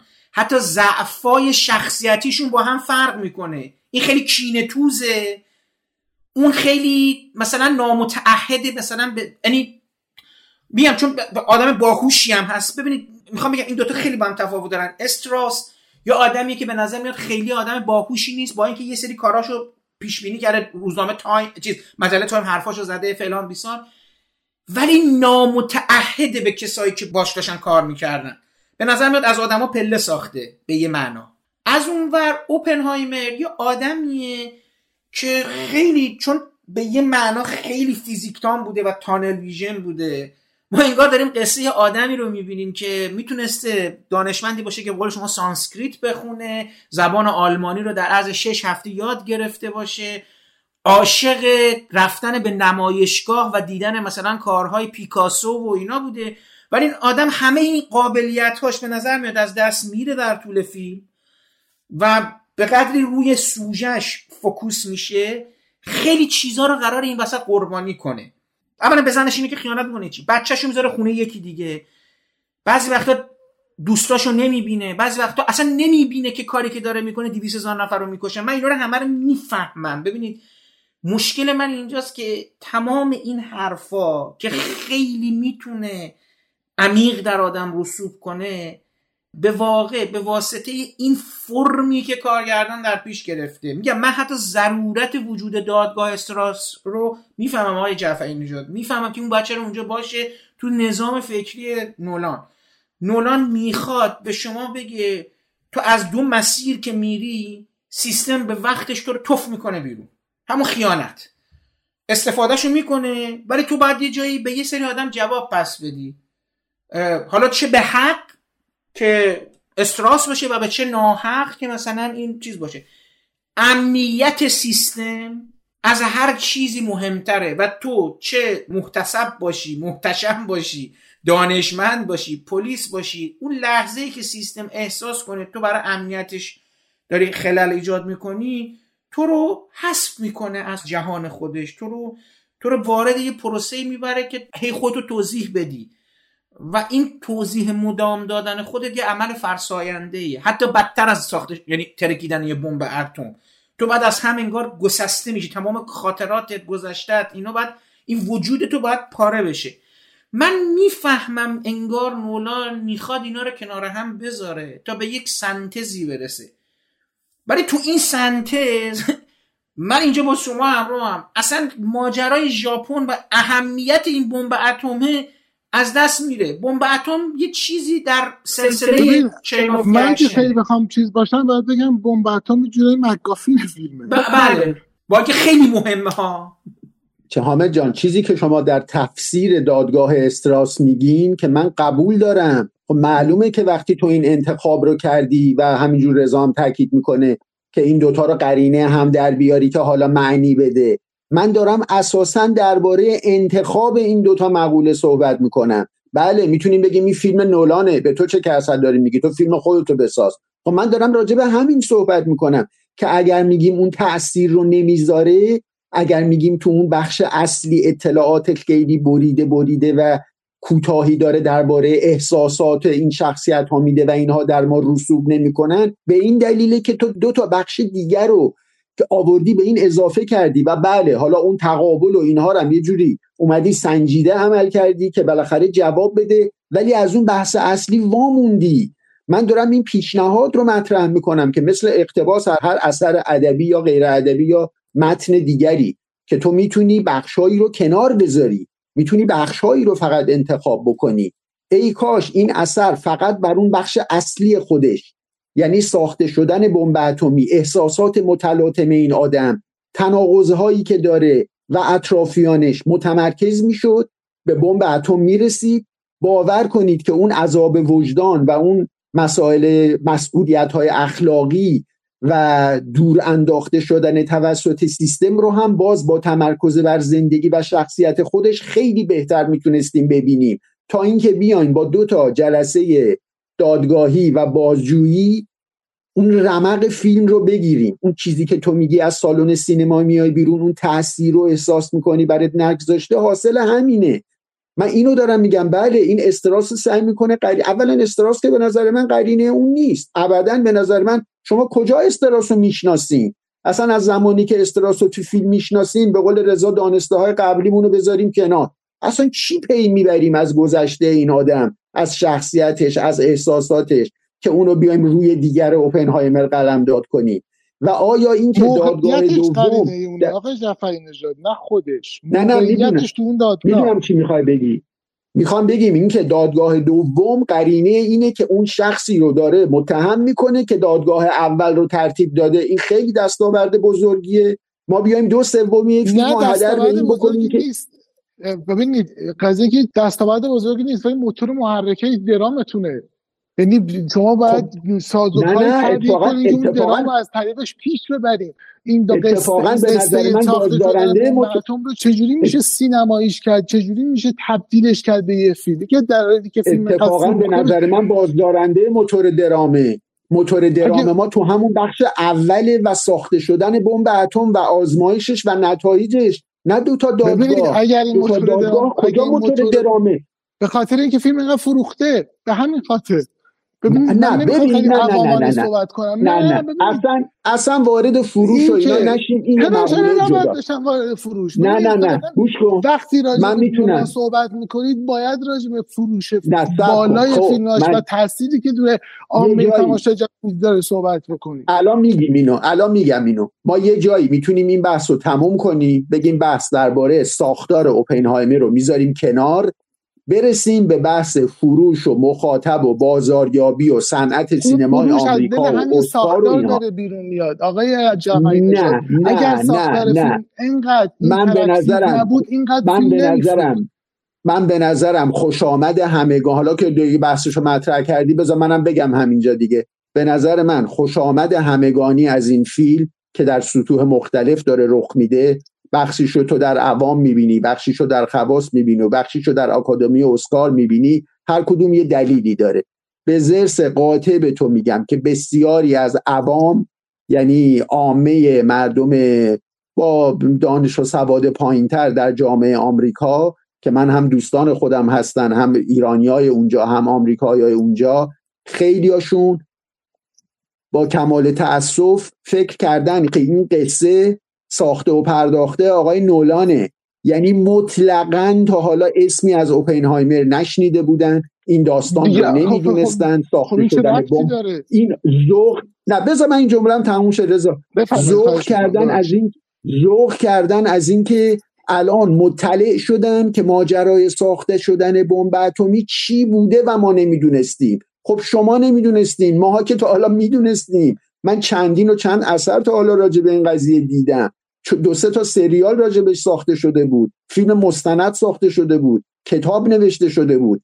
الان اینها این رو با کمال تاسف به اسم حساب فیلم های نولان دارن می‌ذارن. چون اولین باره که دارن باش برخورد می‌کنن. چون تا حالا به خودشون زحمت ندادن برن این رو مطالعه کنن.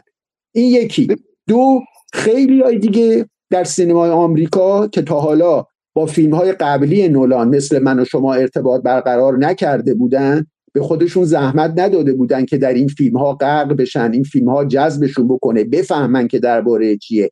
فیلم ها از ذهنیت عوامانه اونها یه کمی بالاتر و پیچیده تر بوده. برای اولین بار یه فیلمی از فیلم سینمای نولان دیدن که قابل فهمه.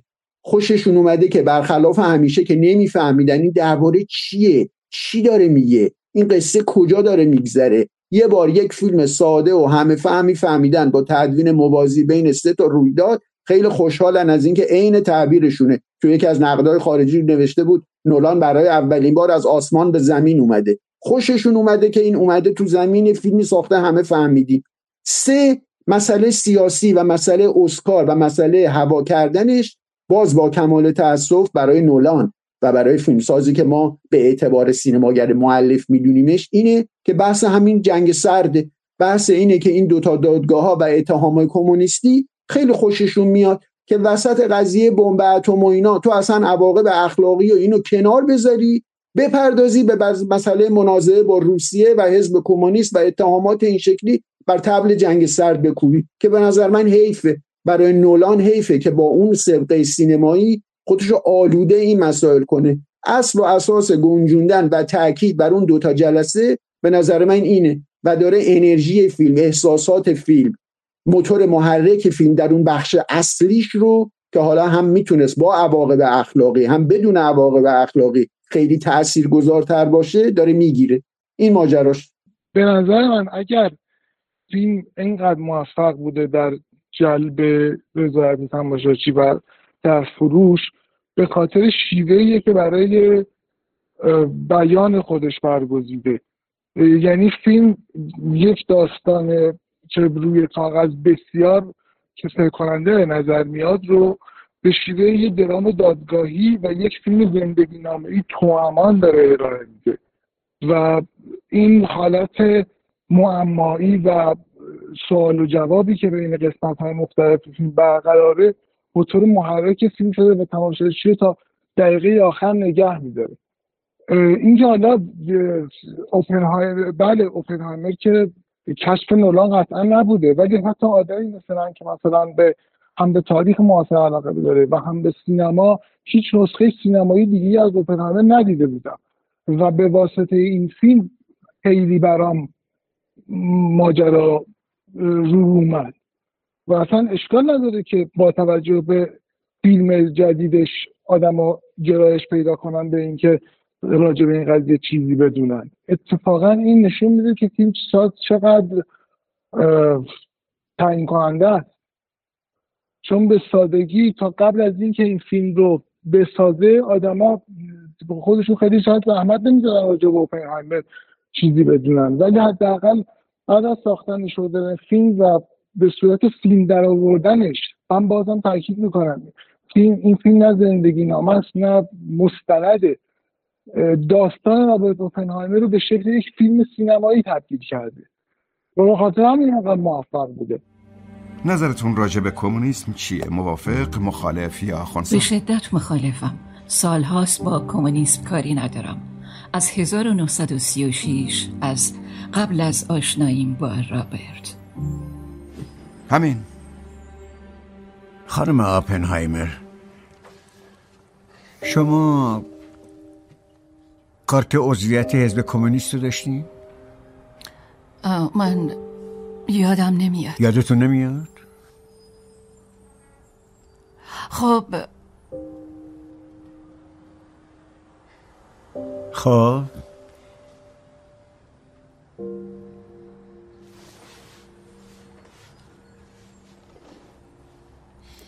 تا جایی که اطلاع دارم برای عضویت در حزب باید برای دریافت کار پول میپرداختی نه؟ بله.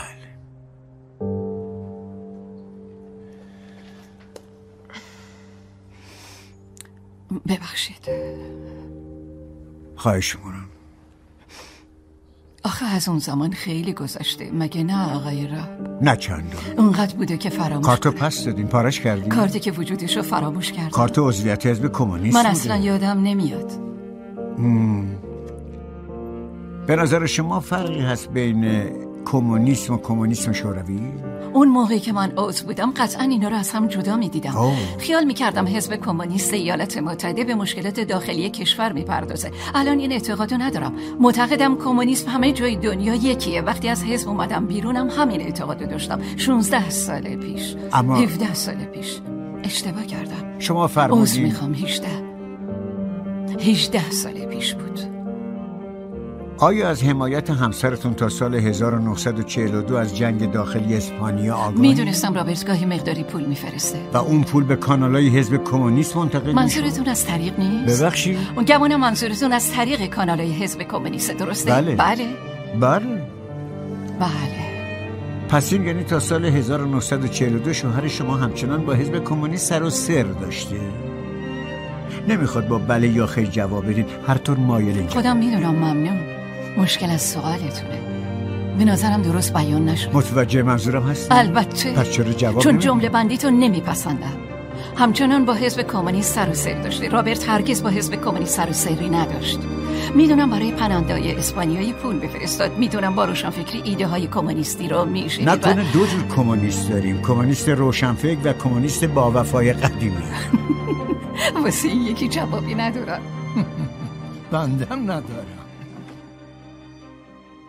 حالا یه فرض سومی هم این وسط مطرح می‌کنم در مورد موفقیت فیلم. ببینید من شخصا فکر می‌کنم که سالها بعد یا اصلا کلا همین الان ما باید یه رشته هایی در دانشگاه ها یا به حال پژوهشکده ها و اینها تدریس بشه و صحبت بشه در موردش.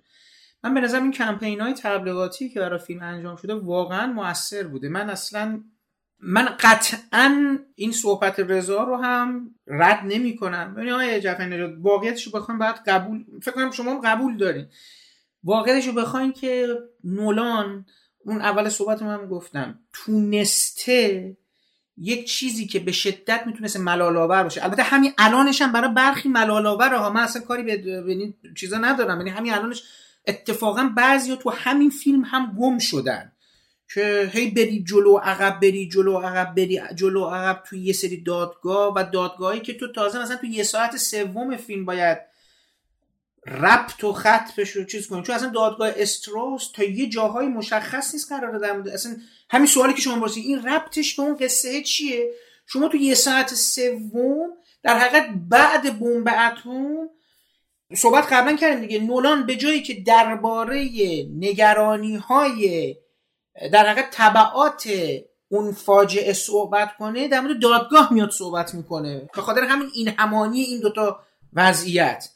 او به واقع تمرکزش رو همونجور که رضا گفت خب هممون هم بنشینیم که بمب اتم انگار MacGuffin یه برای نمایش یعنی یک تعبیری از chain of reaction که گفته میشه سلسله ای از حوادث که قراره به یک همون نتیجه که حالا من فکر می‌کنم برسه که آقا تو رابطت با سیستم همین هست و با مواظب باشی همچین زنهاری می‌خواد نهایتا بگه انگار. به هر حال حتی اگرم می‌خواست در طبقات جنگ جهانی دوم یا این استفاده تو فیلم صحبت کنه این احساس در پس مجموعی از اتفاقا و همین چیزی که شما میگین دادگاه گم میشه. اینو من فکر کنم دیگه هر ستامون برش تاکید داریم که آه نتیجه این بمب توی فیلم مهم نیست. نتیجه این دادگاه ها مهم شده. یعنی من خلاصه تمام این حرفا رو که بخوام جمع کنم نتیجه بمبه به نظر میاد که مثل مرگ دوست دخترش اونقدر قرار نیست در تماشاگر قلیان ایجاد کنه. او قراره با نتیجه دادگاه ها به یه خاص دیگه ای برسه. من اینو دیگه می‌تونم توی چهار فیلم متوجه بشم. اما فیلم که چرا فروش کرد و اینا ببینید من دو تا سه تا عامل رو در نظر می‌گیرم. واقعا آقای جعفری نژاد این کمپینه کمپین مهمیه. من تا قبل از این ماجرا حالا رضا شاید اینو یه جور توهم توته بودن من ولی واقعا ایمان شخصی آوردم. اینو نمی‌تونم اثبات بکنم. یه جوری گره خوردن اوپنهایمر و باربی برای رونق افزایی به حق. من نمیگم من دوست دارم صنعت سینما همیشه رونق داشته باشه. بعد از ماجرای کرونا واقعا این دو تا فیلم به هم پیوند خوردن همه استقبال کردن سینما سینما دارا پخش کننده ها صنعتگرای در حقیقت درگیر این ماجرا و که تماشاگران رو بکشونن تو سینما دوباره و موفقم شدن. یعنی هر دو فیلم با یک کمپینی که این دوتا با هم گره خوردن و نقدا ببینید اون روزایی که داشت نقدا می اومد بیرون پیشا پیش شما ذهن آدما رو آماده می‌کنی برای اینکه برن و این فیلم ها رو ببینن. حالا هر کدومشون هم دارن یک سطح از مخاطب رو هدف قرار میدن. باربی برای یک به نظر من برای گروه سنی الف و ب ساخته شده و این برای گروه یه ولی به نظر من اون روایتش از فمینیزم روایت سطحیه. خیلی روک بخوام بگم. اینم خیلی روایت آشوبناک و دهشتناک از ماجرا نمیده. من حتی برخی حالا با دیدگاه های چپ رو می‌بینم که اتفاقا فیلم رو با خانش خودشون فیلم جنگ طلبانه ای حتی دیدن. یعنی شما دیدی تو نقدا. بعضا که من بازم اینم خیلی قبول ندارم ولی احساس می‌کنن که چون خیلی اصلا اعتقاد دارن نولان یه منتقد دست راستیه. چیز یه سینماگریه که ذهنیتش خود راسته. اینو حداقل با اون دارک نایت خروش یعنی اپیزود سوم و حتی بخشای از اپیزود میگم اپیزود از اون تریلوژی بتمن اصلا قسمت سوم که اساسا درباره یه مداخله سیاسی بود به نظر من. یعنی فیلم داره توضیح این میده که مداخله سیاسی چجوری صورت می‌گیره. تو قسمت دومم جایی که شما مجبور میشی در برابر شر به شکنجه روی بیاری عملا داری یک وضعیت اخلاقی رو پدید میاری که تو حالا به دست بتمن داری این اتفاق رخ میده و جوکر رو شر مطلق تصویر می‌کنی و خب شر مطلق جذاب و در نتیجه یه چیزایی انگار توجیه پذیر میشه اون وسط. من الان خیلی واقعا نمی‌دونم نمی‌خواد به لحاظ تماتیک وارد این سویه ها بشن ولی می‌خوام بگم که یه سریا هم حتی توی فیلم اوپنهایمر که در نقد فاجعه بمب اتمه و تو فیلم بارها بارها تاکید میشه که شما نه تنها با یک جنگ جدید که با یک جهان جدید روبرو میشی و این زنجیره حوادث تمومی نداره چون بمب اونجا یه جا میگه اون دانشمنده میگه این بمب بعدی شما شاید جهان یه مدت آروم کنی؟ ولی تا وقتی که بعدی بمب بزرگتره رو بسازه. و خب تو فیلم هم می‌بینیم که روسا میرن طرف بمب هیدروژنی و تمام اینا داره گفته میشه تو فیلم. من فکر می‌کنم که برای با اینکه فیلم وجوه انتقادی داره نسبت به شرایط سیاسی و اینا حتی گفتم بی احساسی سیاستمداران آمریکایی رو مثل اون قضیه کیوتو و اینا رو داره مطرح می‌کنه. من دیدم که خیلی همچنان فیلم رو متهم می‌کنن که اتفاقا اصلا هم نگران جنگه نیست و داره میگه اصلا داره توجیه هم می‌کنه نگاه نگاه توجیه گرایانه ای تو فیلم هست. ولی من فکر می‌کنم آقای جعفری نجات به نولان یک کمپین بسیار موفق قبل و بعد داره که فیلم بهش راه میده. یعنی فیلم هم که علکی نیست که شما این کمپین رو بتونید راه بندازید. فیلم خیلی فکر شده ریز سوسکی. من می‌دیدم تو توییتر پیشنمایش ها چجوری یه حس مثبتی رو القا می‌کنه حرفا زده میشه.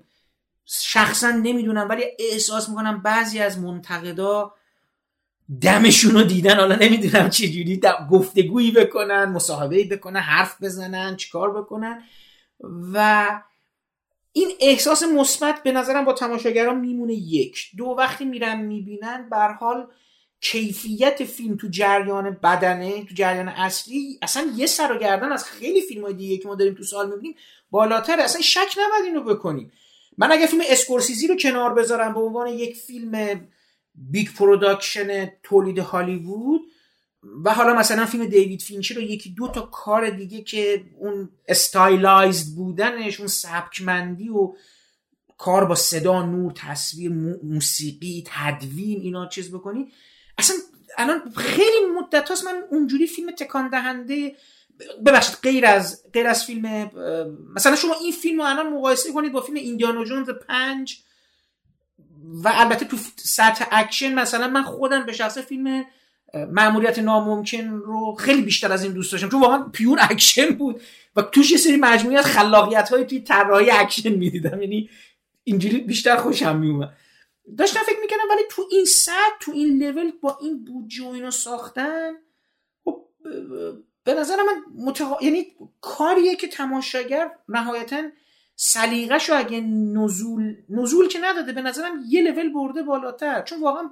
واقعا فیلم فیلم ساده ای نیست آقای جعفری نجات برای ساده ابدا نیست. من تعریف ساده رو برای باربی می‌ذارم. این فیلم با این میزان دیالوگ که دیالوگا میگم گفتگوی روزمره نیست انتقال اطلاعات اطلاعات فیزیکی چگونگی ساخته شدن من دیدم مثلا کلی صحبت داره در مورد فیزیک کوانتوم نمی‌دونم ذرات. ببینید این شخصیت ها دانشمندایی که تو فیلم میان واقعا انگار به نظر میاد که مثل یک دانشمند میان تو فیلم مثل یک انسان نمیان. اون بازیگری که فکرم جاش هارتنت نقشش رو بازی می‌کنه اگه درست اون همکارش هست که تو اتاقی که این اول با هم آشنا میشن. دیالوگای اینا با هم دیگه خیلی سمت و سوی انسانی نمی‌گیره. اینا همش دارن با هم دیگه توی انگار تو جهان فیزیک دارن با هم حرف می‌زنن می‌بینید کم پیش میاد از هاشون بگن ترساشون بگن. غیر از اون یکی که اون پسره که بعدا میاد بهش پرتغال میده اونجاست که دو سه تا دیالوگ خوندار آدمگونه به این اینا میگم فارغ از فاز دانشمندیشون رد و بدل میشه. ولی فیلم چیز کرده. من صحبت شما رو می‌فهمم. مخاطبم من فکر می‌کنم ما داریم در یه نسلی های جعفر نجات صحبت می‌کنیم که احتمالا اون کتابا و مستندا رو نخونده. ما اصلا داریم در یه سری آدم دیگه صحبت می‌کنیم و من فکر کنم ما اصلا نباید خودمون رو با این آدم رو مقایسه کنیم. شاید حتی این فیلم باعث بشه برن اون رو بخونن. یعنی این دیدین که همیشه مثل موزیکالا چجوری شما میرید یه کارتون می‌بینی بعد میرن رو می‌سازن خب میری می‌بینی دوباره یه چرخه درست میشه دیگه. شاید این اتفاق کمک بکنه. من این سوء تفاهم پیش نیاد که اصلا گفتم که فیلم فیلم بی قدر و منزلتیه. طبعا فیلم داره در یکی از بالاترین سطوح سینمای آمریکا توسط تعدادی از خبره ترین فناوران در تمام رشته ها ساخته میشه.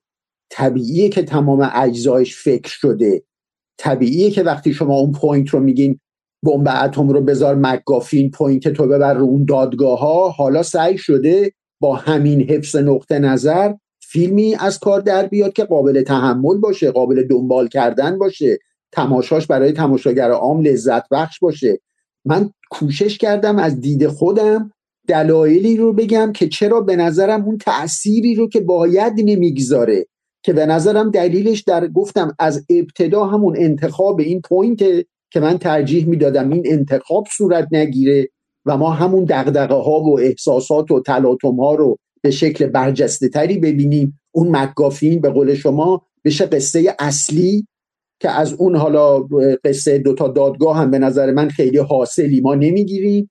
و این رو توضیح بدم. حالا در انتهاش برای اینکه جنبندی ما بخوام بگم یه مثال فقط می‌زنم. برای شما که گفتین این دوتا دادگاه و برای تقابل نشون دادن استراس با این معمولا در تمام فیلم هاش نولان یه قافلگیری پایانی داره که اون دیگه نقطه کاتارسیس نهاییه که ما اون لذت و اون کشف بهمون دست میده.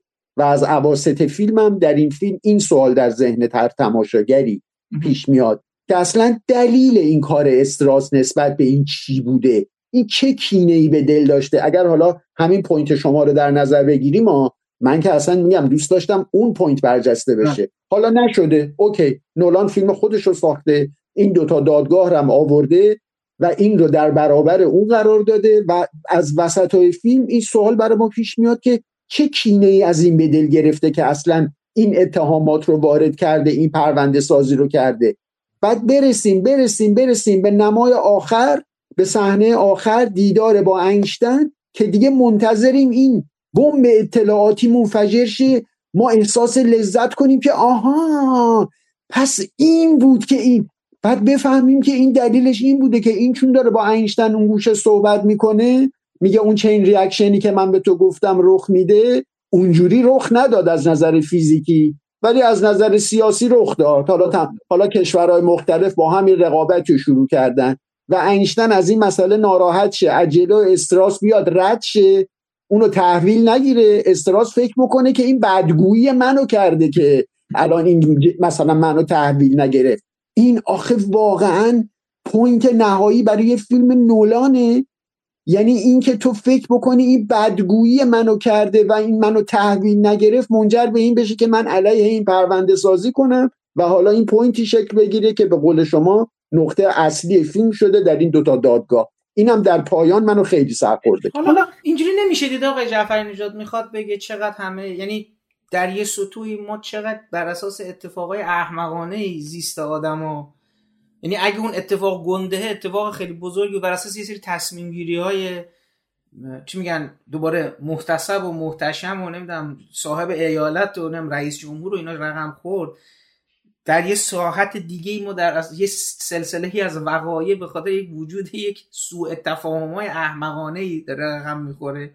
ببینید به یه معنا آخه من فکر کل ماجرا اینجوریه که حتی من حالا یه جوری که دیگه نگاه می‌کنم می‌بینم مثلا فیلم در مورد یه مجموعه سوء تفاهم هم یعنی سوء تفاهم یه شخصیتی مثل اوپنهایمر که با هوش بسیار سرشارش از نتیجه عملکردش خبر نداره. و از این ور سوء تفاهم یه آدمی مثل استراس که او هم در حقیقت به خاطر بدفهمی یک لحظه مجموعی از وضعیت نابود کننده فردی رو چه برای خودش چه برای بقیه رقم می‌زنه و حالا خیلی برام جالبه بتونم مصاحبه نولان چون مثل اینکه مفصل ترین مصاحبه سالهای اخیرش رو با سایتن ساند انجام داده. همین شماره جدیدش اومده بیرون که حالا من قبل از اینکه با شما صحبت کنم مثلا نخوندمش و اصلا دستم نرفتم بگیرم.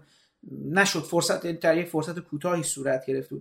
شاید اونجا صحبت هایی کرده باشه و ولی حالا آقای جعفری نژاد یه چیزی من این کوچولو من می‌خواستم اگه یه مقدار فقط کوچیک قبل از اینکه رضا بگه. ببینید من مشکلم با تنت این بود که تنت رو نمیفهمیدم. یعنی اون چیزی که شما گفتید یه تئوری که داشت این بود که به حال تو چجوری می‌تونی تو زمان جلو بری در صورتی که داری عقب میری همچین چیزی رو می‌خواد پیاده بکنیم من واقعا اینه که فیلم رو نمی‌تونستم بفهمم که قرار در انتهای امر این بازی که داره رقم می‌زنه به کجا می‌خواد برسه. و انقدر از فیلم disconnect شدم انقدر سرد شدم. برام یکی از تجربه های نه چندان خوب تماشای فیلم های نولان بود. رابطه شما با تنت چی بود؟ میگم فرمودی که نمی‌خوان خیلی بشکافینش. میشه یه ذره بگید که چی شد که چون این دوتا فیلم رو به صورت ویژه تو کارنامه نولان براتون یه مقدار نظرتون رو برگردونده. این تنت چی بود برای شما؟ مشکل شما با تنت کجا شروع شده بود ببین دقیقا در نقطه مقابل اوپنهایمر به نظر من. یعنی اوپنهایمر اگر از فرط سادگی و فوتورومان بودن من اون خلاقیت نولان رو درش نمی‌بینم در تنت از فرط پیچیدگی و استواریش بر یک فرضیه علمی ثابت نشده و غیر قابل به تصویر کشیدن بود که باعث شد که اون تاثیر رو نذاره. یه بحثی در فیزیک وجود داره به اسم آنتروپی که تمام کنش های موجود در کره زمین آنتروپی زمین رو دارن بالا می‌برن. حالا یک حالا تصوری هم وجود داره از بیگ بنگ آغازین که بنابراین اگر از اون بیگ بنگ شروع شده و آنتروپی ما بالا رفته لابد یک جهان دیگری هم به صورت موازی رو به معکوس شروع شده که آنتروپیش رو به کم شدنه. اونجا بنابراین داره همه اعمال رو به عقب انجام میشه. از ما. عدیل خودشون رو به جلوه ولیشون مظهر زمان خطی ما از بیگ بنگ به این وره از بیگ بنگ به اون ور میشه حتما. اینا همه فرضیه است. ما حالا بیایم بنیان یه فیلم رو بر این بذاریم با اون داستان اکشن و با اون شیعی که می‌خواد پیدا بشه و اینها یا خرابکاری که وجود داره که مثل شرور فیلم های جیمز باند و اینها که ما بیایم با معکوس کردن آنتروپی و عقب بردن حوادث این رو به اون نقطه بگذرونیم که از اون جلوگیری بکنیم. واقعا چیز پیچیده ای بود و واقعا زحمت کشید سرش. یعنی واقعا این که شما یا رضا میگید نولان که منم قبول دارم. واقعا این یعنی یه آدم خلاق و نابغه که اصلا فکر کردن به یه همچین قصه ای روی فیلم نامش واقعا آدم رو موهای آدم سیخ می‌کنه. وای به حال اینکه تو این جسارت رو بکنی که بخوای به تصویر بکشی. اینکه میره واقعا این زحمات رو به جون می‌خره این ریسک رو می‌کنه خیلی جالبه. ولی واقعا یه جاهایی شاید تو بتونی بر وسوسه های خودت فائق بیای اون ریسک رو نکنی. یعنی اگر تو می‌دونی که این میزان رسیدنش به موفقیت خیلی کمه میزان تأثیر گذاریش بر تماشاگر و فهم تماشاگر خیلی کمه میشه از اون صرف نظر کرد. لزوما همه مقولات جهان لازم نیست به سینما در بیاد. خیلی چیزها رو نمیشه واقعا به تصویر کشید مثل مسائلی که تو سینما ایران دوستان سینمای معناگرا و فلان و اینا فکر می‌کنن مثلا تمام وجوه معنوی و دینی سینما رو میشه به تصویر کشید خیلی چیزها رو نمیشه. خیلی از مقولات فیزیکی هم نمیشه. حالا واقعا این که این میره به سمتش که خودش یه امتیازه. به قول شما باعث میشه یه سری برن تازه راجع به مقولات تحقیق کنن شناخت پیدا کنن. ولی اون به هر حال به نظرم از فرط پیچیدگویی و تکیه کردن به یک مقوله غیر قابل اثبات لطمه دیده بود که اونم باعث شده بود که اون احساسات و اون شخصیت ها و اون قصه فیلم رو ما خوب ارتباط برقرار نکنیم. در اوپنهایمر به نظر من برعکس با ساده کردن با عدم اتخاذ یک فرم روایی خلاقانه و point اشتباه قرار دادن بر مسئله دادگاه و استراس به جای قرار دادن پوینت اصلی بر ماجرای ساخته شدن بر تناقضهای ذهنی این آدم و بر مسئولیت های اخلاقی که می‌تونه شامل حالش باشه. در این فیلم به نظر من عظیم بود. به اون حد مطلوبی که در من از من, من انتظار داشتم ازش نرسید. اینم چون شما گفتی من حالا خیلی رضا من یه چیزی هم بگم شما حالا تو جمع بندی تو اینا حالا دوست داشتم یعنی نوشته بودم حتما. آقا من این ماجرای وسترن بودن فیلم رو باهاش یه مقدار چیز داشتم. یعنی احساس کردم بازم اینم رو یک در عمق ما با یه فیلم وسترن طرف نیستیم. ما عملا نه در... وسترن باشه. شاید هم... نه نه اصلا آخه این نمایی که می... من امروز دوباره دقت کردم. این نمایی که با اسب میاد و کلاه شپ کابویی که البته اون چیز نیست و اینا بعد تو فیلم هم دو سه تا نما هست. مثل نمایی که در حقیقت حتی شما دیگه موجود روبرود شرت به سیستمه و خودتی. حالا شاید این یه چیز باشه در مورد صحبت هایی که وسترن و چگونه دید و اینا. من احساس کردم این ناخونکی هم که به وسترن زده هستی که تو فیلم دو سه تا دو سه بار دو سه پلان از سواری داریم. یه شبی اتراق با برادرش که در مورد ستاره ها و اینا صحبت می‌کنن اینا یکی دو تا نما هم داریم دیگه. با اسب میاد و کلاه و فلان و بارون داره میاد و بعد حتی اصلا یه چیزی رو رو دیواری که می‌کنه و یه دیالوگ هم داریم. استراز میگه که اون کلانتر بود و شریف بود و صاحب شهر بود و همه کاره آفرین. اصلا اون شهرکی که می‌سازن شبیه شهرک های فیلم های وسترن دیگه. مثلا یه دکه ایزن بعد اصلا یه جایی هم که آدما دارن تو شهر را میرن دیدی این پلاکاردایی که اینجاشون گذاشتن خیلی شبیه این ستاره های وسترناست. برای همین می‌خوام بگم که تأکیدی وجود داره توی فیلم بر بر جهان وسترن گونه حداقل. ولی آیا اصلا به نظر شما توی فیلم این جاری میشه؟ به جای خط میشه؟ نمی‌دونم. من نمی‌گیرم حسشو. بازم به همون دلایلی که اونجا گفتم. حالا گفتم اینم بگم چون می‌خواستم حتما کنم. من, من می‌فهمم که تو وسترن و تو فیلمت اووردی ولی چی کار باش می‌خوای بکنی دقیقا در نیافتم حالا بگو رضا شما. برای صحبت پایانی من یک شخصیتی تو فیلم وجود داره که پیشنهاد می‌کنم یه بارم از دید این شخصیت به فیلم نگاه کنیم نولان همه کاری که تو فیلم کرده اینه که اکثرا شخصیت ها واقعی هستن و به گفته خودش یک شخصیت تخیلی اینکه چند شخصیت واقعی رو در یک شخصیت تخیلی و فرضی بریزه نداشته. ولی شخصیتی در فیلم وجود داره که تنها شخصیت برساخته فیلمسازه و تنها شخصیت تخیلی فیلمسازه. و از قضا اسمی هم نداره. همون کسی که دستیار سناس با در فیلم با اسم دستیار سنا ازش یاد میشه. این آدم به نظر من آدم خیلی مهمیه تو فیلم و یه جورایی نماینده تماشاچیه. آدمیه که فکرم سنه دوم فیلم بهش باز میشه داره از استراز می‌پرسه راجع به اوپنهایمر و به وضوح قرار کمک استراز باشه و به استراز کمک کنه. اما در جریان فیلم آروم آروم از جبهه استراز بیرون میاد و بدون اینکه اوپنهایمر رو دیده باشه صرفا از روایت چیزایی که قصه ای که در فیلم گفته میشه طرف اوپنهایمر قرار می‌گیره و در واقع پایان فیلم رو هم او می‌سازه که در رو باز می‌کنه برای استراز و میگه شاید اصلا اونا راجبه چیز دیگه ای فکر می‌کردن. این آدم توی فیلم های نولان زیاد تکرار میشه. دستیار وفاداری که معمولا شخصیت اصلی رو حمایت می‌کنه و بهش کمک می‌کنه. توی پرستیژ که همون یکی از اون برادراست در واقع.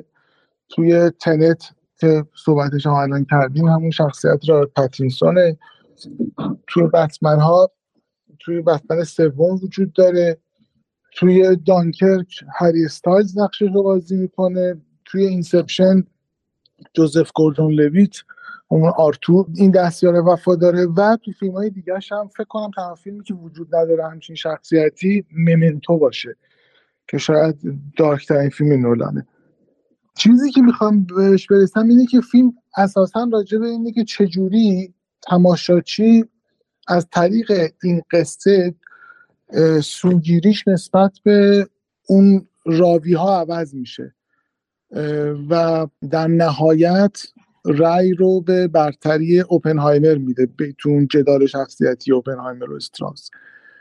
این نکته به نظر من نکته قابل تحملیه و اینکه ما همونجور که گفتم دوتا دادگاه رو می‌بینیم که در هر دو دادگاه سوژه مغلوب میشه. ولی در پایان تنها کسی که خوشحالی رو یه جورایی همین دستیار سناست. یعنی اوه که به یه کاتارسیسی به نوعی می‌رسه. چون اوپنهایمر که با یه حال خراب و نابودی ذهنی به جای میمونه استراز هم که اونجوری مفتزه میشه. تنها آدمی که به شکل واضحی خوشحاله و انگار یه دریافت مثبتی و از کل این وقایع و کل این روایتی که ما دیدیم داشته همون دستیار است. که تماشا چیم. واقعا جانب شد. این دیگه جلسه تایید صلاحیت نیست. محاکمه است. راجبه یه محاکمه دیگه. این که گفت محاکمه رو شما شروع کردین بده اون نمی‌تونه هیچی رو ثابت کنه. از جمله این که من پرونده ها رو دادم به بردن. اینجا دادگاه نیست قربان. قرار نیست چیزی رو ثابت کنم. آره قرار نیست محکومم کنن قرار ردم کنن چرا هیل اومده منو تخریب کنه؟ هدفش چیه؟ نه این کار درست حتما باید هدفمند باشه. درست از نظر اون؟ بهت که گفتم آپنهایمر از همون روز اول سعی کرد دانشمندا رو با من بد کنه. نمی‌دونم آپنهایمر. اون روز به انیشتین چی گفت که حتی حاضر نبود تو چشام نگاه کنه. آلبرت آپنهایمر بلد چجوری هم قشر خودش رو فریب بده. تو لو سالاموس هم از سادگی دانشمندای سو استفاده کرد که می‌خواستم تو نحوه استفاده ما از تولیداتشون نظر بدن. خودش انقدر ساده نبود. دکتر وقتی رو بمب هیدروژنی کار می‌کردین از لحاظ اخلاقی دچار تردید شدین؟ بله البته ولی پروژه رو ادامه دادین درسته؟ بله چون این یه کار تحقیقاتی بود نه پروژه آماده سازی یه سلاح یعنی میفرمایین که یه کار پژوهشی بوده؟ نه کار روی بمب هیدروژنی مسئله مغزندگیه نه یه پژوهش دارش سال 1942 شما رو توسعه بمب هیدروژنی کار می‌کردین؟ توسعه واژه درستی نیست ولی روش کار به حمایتش چه زمانی اینقدر احساس گناه کردین که به طور جدی با توسعه بمب هیدروژنی مخالفت کردین؟ وقتی فهمیدم سیاست ایالات متحده اینه که می‌خواد به هر قیمتی شده بمب هیدروژنی رو بسازه اونم بدون حفظ توازن بین تسلیحات و تسلیحات اتمی که از قبل داشتیم این چه ربطی به احساس گناه داره؟ احساس گناه چه ربطی به موضوع داره؟ بله. آپنهایمر می‌خواست صاحب بمب اتم باشه مردی باشه که زمین رو تکون داد. اون از همون می‌خواد. بمب اتم و مثل اول چراغ برگردونیم سر جای اولش. ولی بهتون بگم من که رابرت آپنهایمر رو می‌شناسم. اگه می‌تونست از اول شروع کنه باز همین کارو می‌کرد. اون حتی یه بار بابت هیروشیما ابراز پشیمونی نکرده پاش بیفته همین راهو میره. چرا؟ چون آخر کار تبدیل شد به مهمترین مرد تمام دوران. این که بیمه با از بمب اتم استفاده کرد اتفاقا دکتر شما ژاپن به عنوان هدف بمباران انتخاب کردین درسته؟ بله. پس می‌دونستین که اصابت بمب اتم به هدف انتخابیتون باعث مرگ هزاران غیر نظامی میشه. بله ولی نه در اون حدی که اتفاق افتاد. چند نفر کشته یا مجروح شدن؟ هفتاد هزار نفر هفتاد هزار نفر در هیروشیما مجموعا صد ده هزار نفر در هر یک از روزهای پرتاب؟ بله هفته ها و سالهای بعدش چی؟ میگن حدودا بین 50 تا 100 هزار نفر یعنی دست کم 220 هزار نفر بله. اینجا بود که احساس گناه کردیم بله اما همینجا شهادت دادیم که بمباران هیروشیما موفقیت بزرگی از نظر فنی موفقیت آه از نظر فنی موفقیت آمیز به نظر خیلی تونست به جای خاتمه بده. ممکن بود از بمباران هیدروژنی هیروشیما حمایت کنیم؟ آه این که اصلا منطقی نبود. چطور؟ چون, چون, چون هدف زیادی کوچیک. فرض کنیم تو ژاپن هدف بزرگی وجود داشت که استفاده از بمب هیدروژنی رو توجیه می‌کرد. شما مخالفت من هرگز با چنین مسئله روبرو نشدم. فرض کنین الان روبرو شده نه همه اینا جزء نقشش بود. می‌خواست احساس گناه ریاکارانه و با شکوه جماعت اعصاب بود داده رو مثل تاج بذاره روی سرش و بگه نه نباید توی راه قدم بذاریم. با اینکه خودش می‌دونست چاره ای نداریم. ممکن بود بابت احساس گناه با انداختن بمب هیدروژنی در ژاپن مخالفت کنیم؟ بله احتمالاً این کارو می‌کرد. بابت احساس گناه با بمباران اتمی هیروشیما مخالفت کردیم ما استدلالمون رو ارائه شما کردیم. شما از شما می‌پرسم. من استدلالمون ما نه شما شما شما. ارائه کردم ولی تردیدشون نکردم. یعنی میگین بعد سه سال کار شبانه روزی برای ساختن اون بمب نمی‌خواستین ازش استفاده بکنین؟ وزیر جنگ نظر دانشمندا رو در این باره از من پرسیدم و من هم نظرات مخالف رو مطرح کردم هم نظرات موافق. شما از انداختن بمب روی ژاپن حمایت منظورتون از حمایت ازش حمایت از حمایت چیه؟ تو انتخاب هدف کمک من وظیفه‌مو انجام دادم. من در جایگاه سیاست گذاری سلام بودم. هر کاری حاضر خواسته شده بود انجام دادم. بسازین نه؟ نمی‌تونستم. من اینو نپرسیدم دکتر. تو گزارش کمیسیون بعد از آزمایش اتمی روسیه با همکاراتون نوشتین تاکید کردین که سوپر بمب هرگز نباید ساخته منظور ما منظور من این نبود. منظور ما من کیه؟ اون وقت روسا برای تقویت قواشون به هر کاری دست نمی‌زدن؟ اگه ما میساختیم اونا مجبور می‌شدن بسازنش. اقداممون مسرترشون می‌کرد. مثل ساخت همین بمب اتم. نمونش هم همین بمب اتم. احساس گناهی که در سال 1945 نداشتین چطور در سال 1949 تشدید شد؟ جی رابرت آپنهایمر فداکار. من دقیقا چیزی که می‌خواست و بهش دادم که به خاطر ترینیتی در تاریخ بمونه. نه هیروشیما نه ناکازاکی. باید ازمون ممنون باشه. ولی نیست. دو دقیقه. فقط دو دقیقه اجازه بدید. بعدش عکس رأی رسمی اومد. خب برخلاف انتظارمون چند نفر رأی اعتماد ندادن.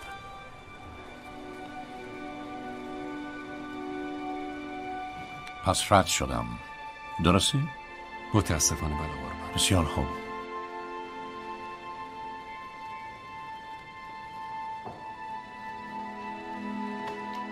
کیا رأی ندادم؟ آه. سه نفر بودن که به تبعیت از سناتور جوان اهل ماساچوست رأی ندادن. اون از کاری که با آپنهایمر کردین خوششون نیومده. اسمش چیه؟ آه کندی. جان اف کندی. کلا ولی فیلم نهایتا اگر در مواجهه با یعنی من اگه این فیلم رو در کنار شبکه اجتماعی بذارم برای مثال احساس می‌کنم انتهای فیلم آدم ها نسبت به شخصیت اصلی اون فیلم یعنی زاکربرگ احساس دوگانه ای رو پیدا می‌کنن. نابغه ای که وجوه شیطانی فراوانی داره و این به تدریج بروز می‌کنه و تو یواش یواش متوجه میشی که نه این آدم اون آدم معصومی که شما فکر می‌کنید نیست و اون هسته اون روابط و احساس و اینا رو شکل میده توی اون فیلم. اینجا من فکر کنم اتفاقا حالا فیلم تا اندازه خیلی زیادی با اوپنهایمر همسوه با اینکه تو فیلم میگم سویه های همین چیزهایی که جناب جعفر نجات هم فرمودن مثلا یه خودخواهی خودبسندگی خاص هر نابغه رو بله داره. اصلا تناقض حتی اون دادستان بهش میگه میگه شما در سال 45 به ساخت بمب کمک کردین در سال 47 جلوی بمب هیدروژنی رو گرفتی. یعنی تناقضی که وجود دارم حتی محصول آگاهی دیگه یعنی از یک به اون نتیجه عمل شر تو می‌بینی که جلوی اون یکی رو می‌گیره ولی خب اونم میگه تو یعنی وقتی که بعدش پشیمون شدی وقتی که قرار بود بسازی ساختی بمب رو. درسته. آره آره. من احساس می‌کنم که این یه خود رو همین موضوع برای من جالبه. ولی فکر می‌کنم تا یه اندازه ای فیلمساز اوکیه با چیز یعنی با اوپنهایمر خیلی چیزش با اینکه میگم هی داره تلاش می‌کنه این چیزا رو بده به ما من خیلی از اوپنهایمر زده نمیشم. اصلا یه جایی هستم انگار بیشتر از این نمی‌تونم به من فکر کنم فیلمساز اصلا به ما یه جوری این برخورد نولان از یه جایی اجازه نمیده شما بیشتر به این شخصیت ها نزدیک بشی. و این فکر کنم مدل فیلمسازی نولانه. نمی‌ذاره انگار یا نمی‌خواد نمی‌تونه نمی‌دونه. ما واقعا لحظه خلوت با این آدما نداریم. البته میگم اینم سبک فیلمسازیشه. من دوباره می‌خوام مثال بزنم. ببینید شما تو شبکه اجتماعی اینو برای دوستای دیگه مثال زدم میگم یه لحظه ای هست که اینا تو یکی از اون دادگاه ها زاکربرگ میره گوشه بغل پنجره وای میسته. اون داره بارون میاد. بعد اون وکیل اون گروهی که روبروشن بهش میگه که این شروع می‌کنه در بارون حرف زدن. اصلا این شروع می‌کنه در با داره بارون میده بعد اون میگه که do I have your attention? اون میگه حواستون هست به من و اینا. بعد اون دفعه برمیگرده میگه آره من حواسم به شما هست. من من با پولی که دارم می‌تونم زندگی شما رو بخرم خونهتون رو بخرم و خونه شما رو تبدیل کنم به اتاق پینگ پونگ یعنی نقل به مضمون. می‌خوام بگم اون لحظه ای که زاکربرگ کنار شیشه وای میسته و شروع می‌کنه به اون بارون نگاه کردن و اینا یک لحظه به نظرم فیلمساز به تو به عنوان تماشاگر اجازه میده نزدیک بشی به این شخصیت ها ببینید نولان کاری که می‌کنه آقای جعفری نژاد تو فیلمش خواسته یا ناخواسته این وضعیت رو دریغ می‌کنه. برای همین دو تا شخصیت زن داریم تو فیلم دیگه. یه جاش امیلی بلانت خیلی دیگه برمیافوز و از شوهرش دفاع می‌کنه. ولی ما تو کل فیلم تو اونجا یک زن میخاره رو می‌بینیم. اون یکی دخترم اصلا انقدر فرصت نمی اصلا من حد می‌زنم شاید حتی فیلمنامه اینا طولانی تر نوشته شده تو فرایند تبدین برای اینکه فیلم از اینی که از طولانی تر نشه تو کشیدی بیرون. اصلا کل رابطه این دوتا که یه جورایی دلبستگی این آدم به این زن رو نشون میده. نمی‌دونم. شما لحظه اول هم دیگر دیدین. لحظه دوم تو رخت خوابی لحظه سوم دارین اصلا جدا میشین. آخه این چه نمی‌دونم. این می‌تونه سبک نولان باشه ولی میگم شما لحظه اول دیدی دو دقیقه بعد تو رخت خوابی. حامد جان سبک نیست. تو دقیقا داری ایرادایی رو میگی که من گفتم و سبک نیست. در فیلم های قبلی اینجوری نبود.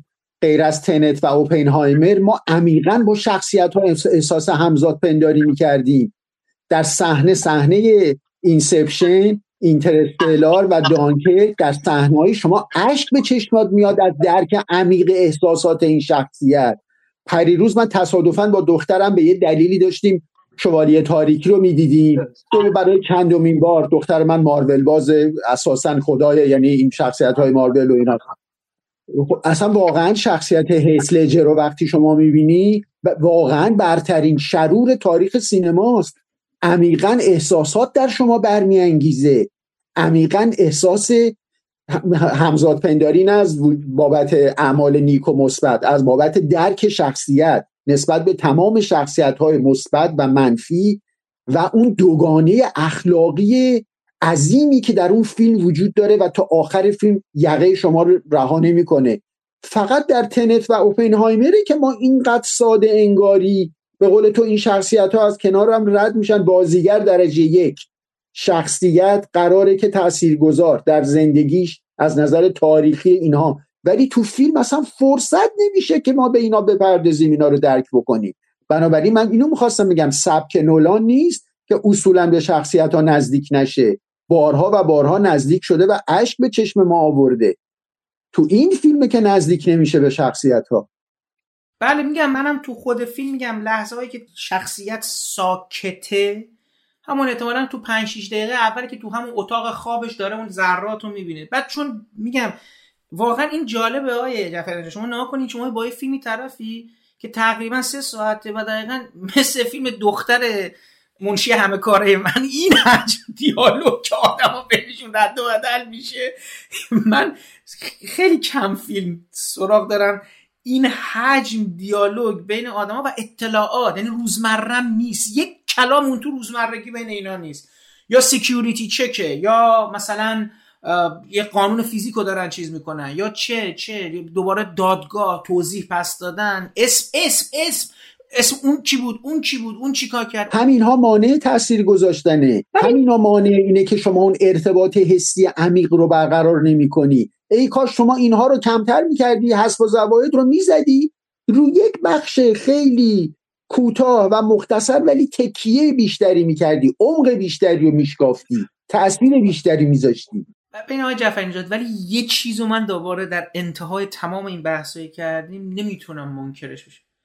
آقا فیلم پرفروش در این فیلم بایوگرافیک تاریخ سینما شده. میگم تمام اون دلایل رو گفتیم. همونجور که میگه بمب اتم.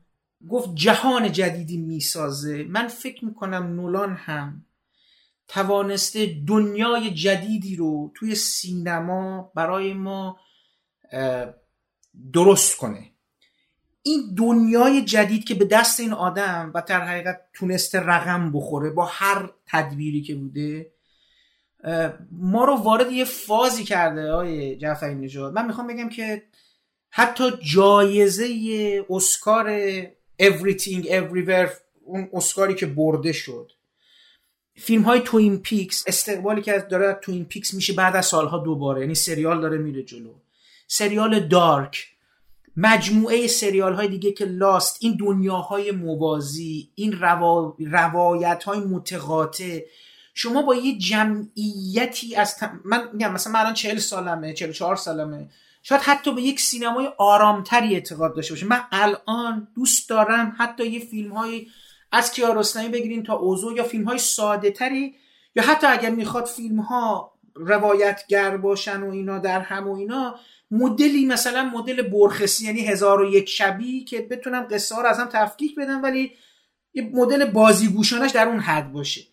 ولی من الان دارم می‌بینم مخاطبایی ما در جهان داریم که یعنی تلویزیونه و مجموعی از ایده ها مثل ایده های نولان اونها رو به یک فرمی عادت داده. واقعا تصور ساخته شدن فیلمی مثل اوپنهایمر در مثلا می‌تونم بگم ده 15 سال قبل شاید مثلا 20 سال قبل با این روایت اینجوری متقاطع این تارانتینوش هم اینجوری بازی نمی‌کنه با در هم تنیدگی این دادگاه ها همین الان می‌تونی با چیز مقایسه کنی. دو تا فیلم زندگی نامه ای که امسال بودن مایسترو و ناپلون بله. و اونو خیلی چیزن. فیلم متفاوته با جفت این دو تا فیلم.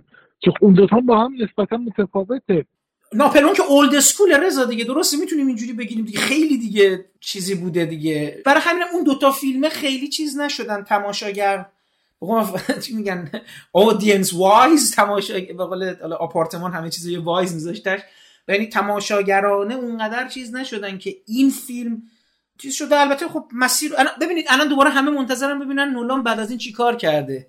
اینو اعتراف کنم. واقعا تنت جا خورده بودم گفتم نولان رسید به دیگه بعد از این همه کارایی که کرد خود یه کاری کرد که نباید می‌کرد همون دلالی که شما گفتیم ولی دوباره برگ یعنی به واقع به نظر من نولان فیلم اوپنهایمرش به واقع باید قبول کنیم ساده ترین فیلمش بوده حتی در مقایسه با آثار دیگه خودش. از یه منظر شاید شبیه اینترستالر باشه. میان ستاره هم یه جورایی راحت الحزم تر از بقیه فیلم بود. ولی این فیلم ساده میشه نسبت به اون اتفاق یعنی میگم من یک شباهت های مثلا با همون چیزم می‌بینم دانکر کم می‌بینم و اینا ولی یعنی هی بری جلو عقب بری جلو عقب انگار تو همون فرمول داری ساختار و روایت تو سر و سامان میدی.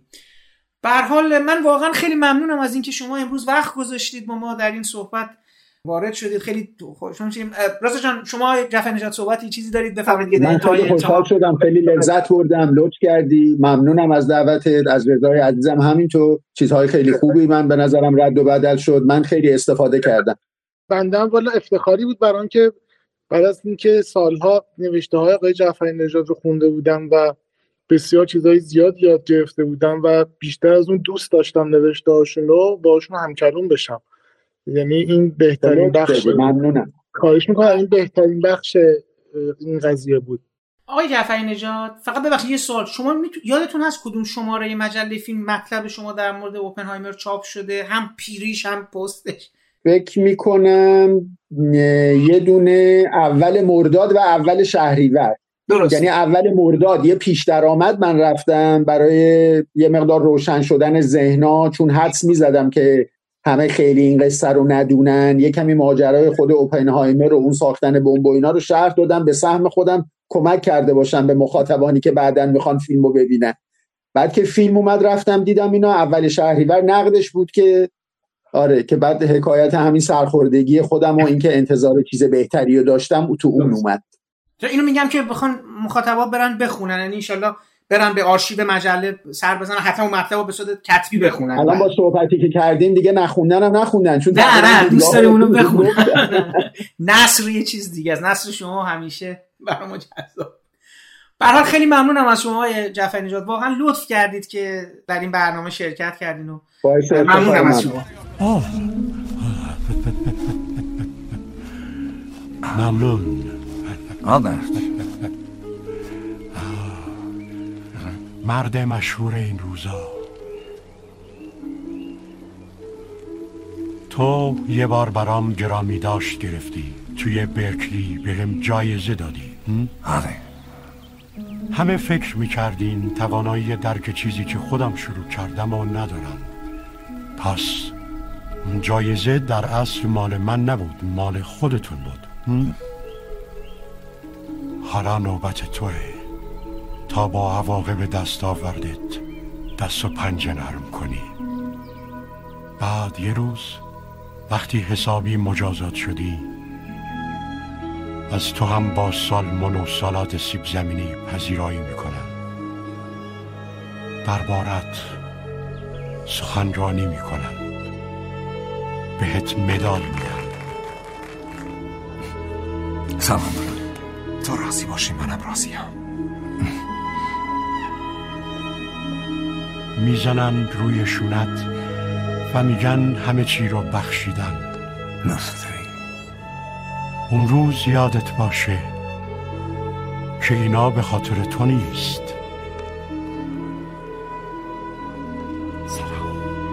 به خاطر خودشونه.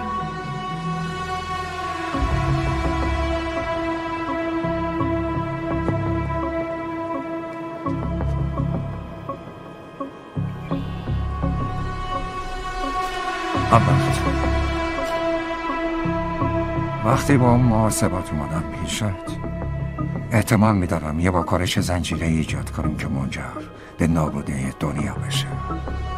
آره خوب یادمه. چطور میده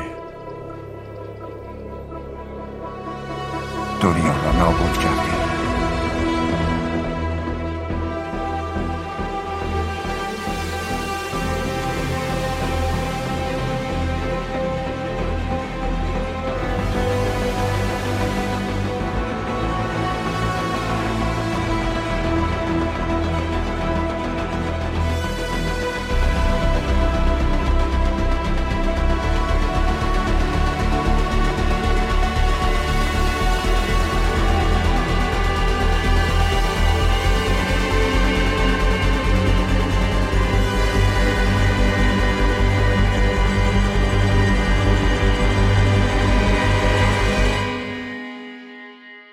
این پادکست هم همینجا به پایان می‌رسه و من امیدوارم بحث و جدل من و رضا رادبه با آقای شهرام جعفری نژاد درباره فیلم اوپنهایمر ساخته کریستوفر نولان برای شما مفید و شنیدنی بوده باشه.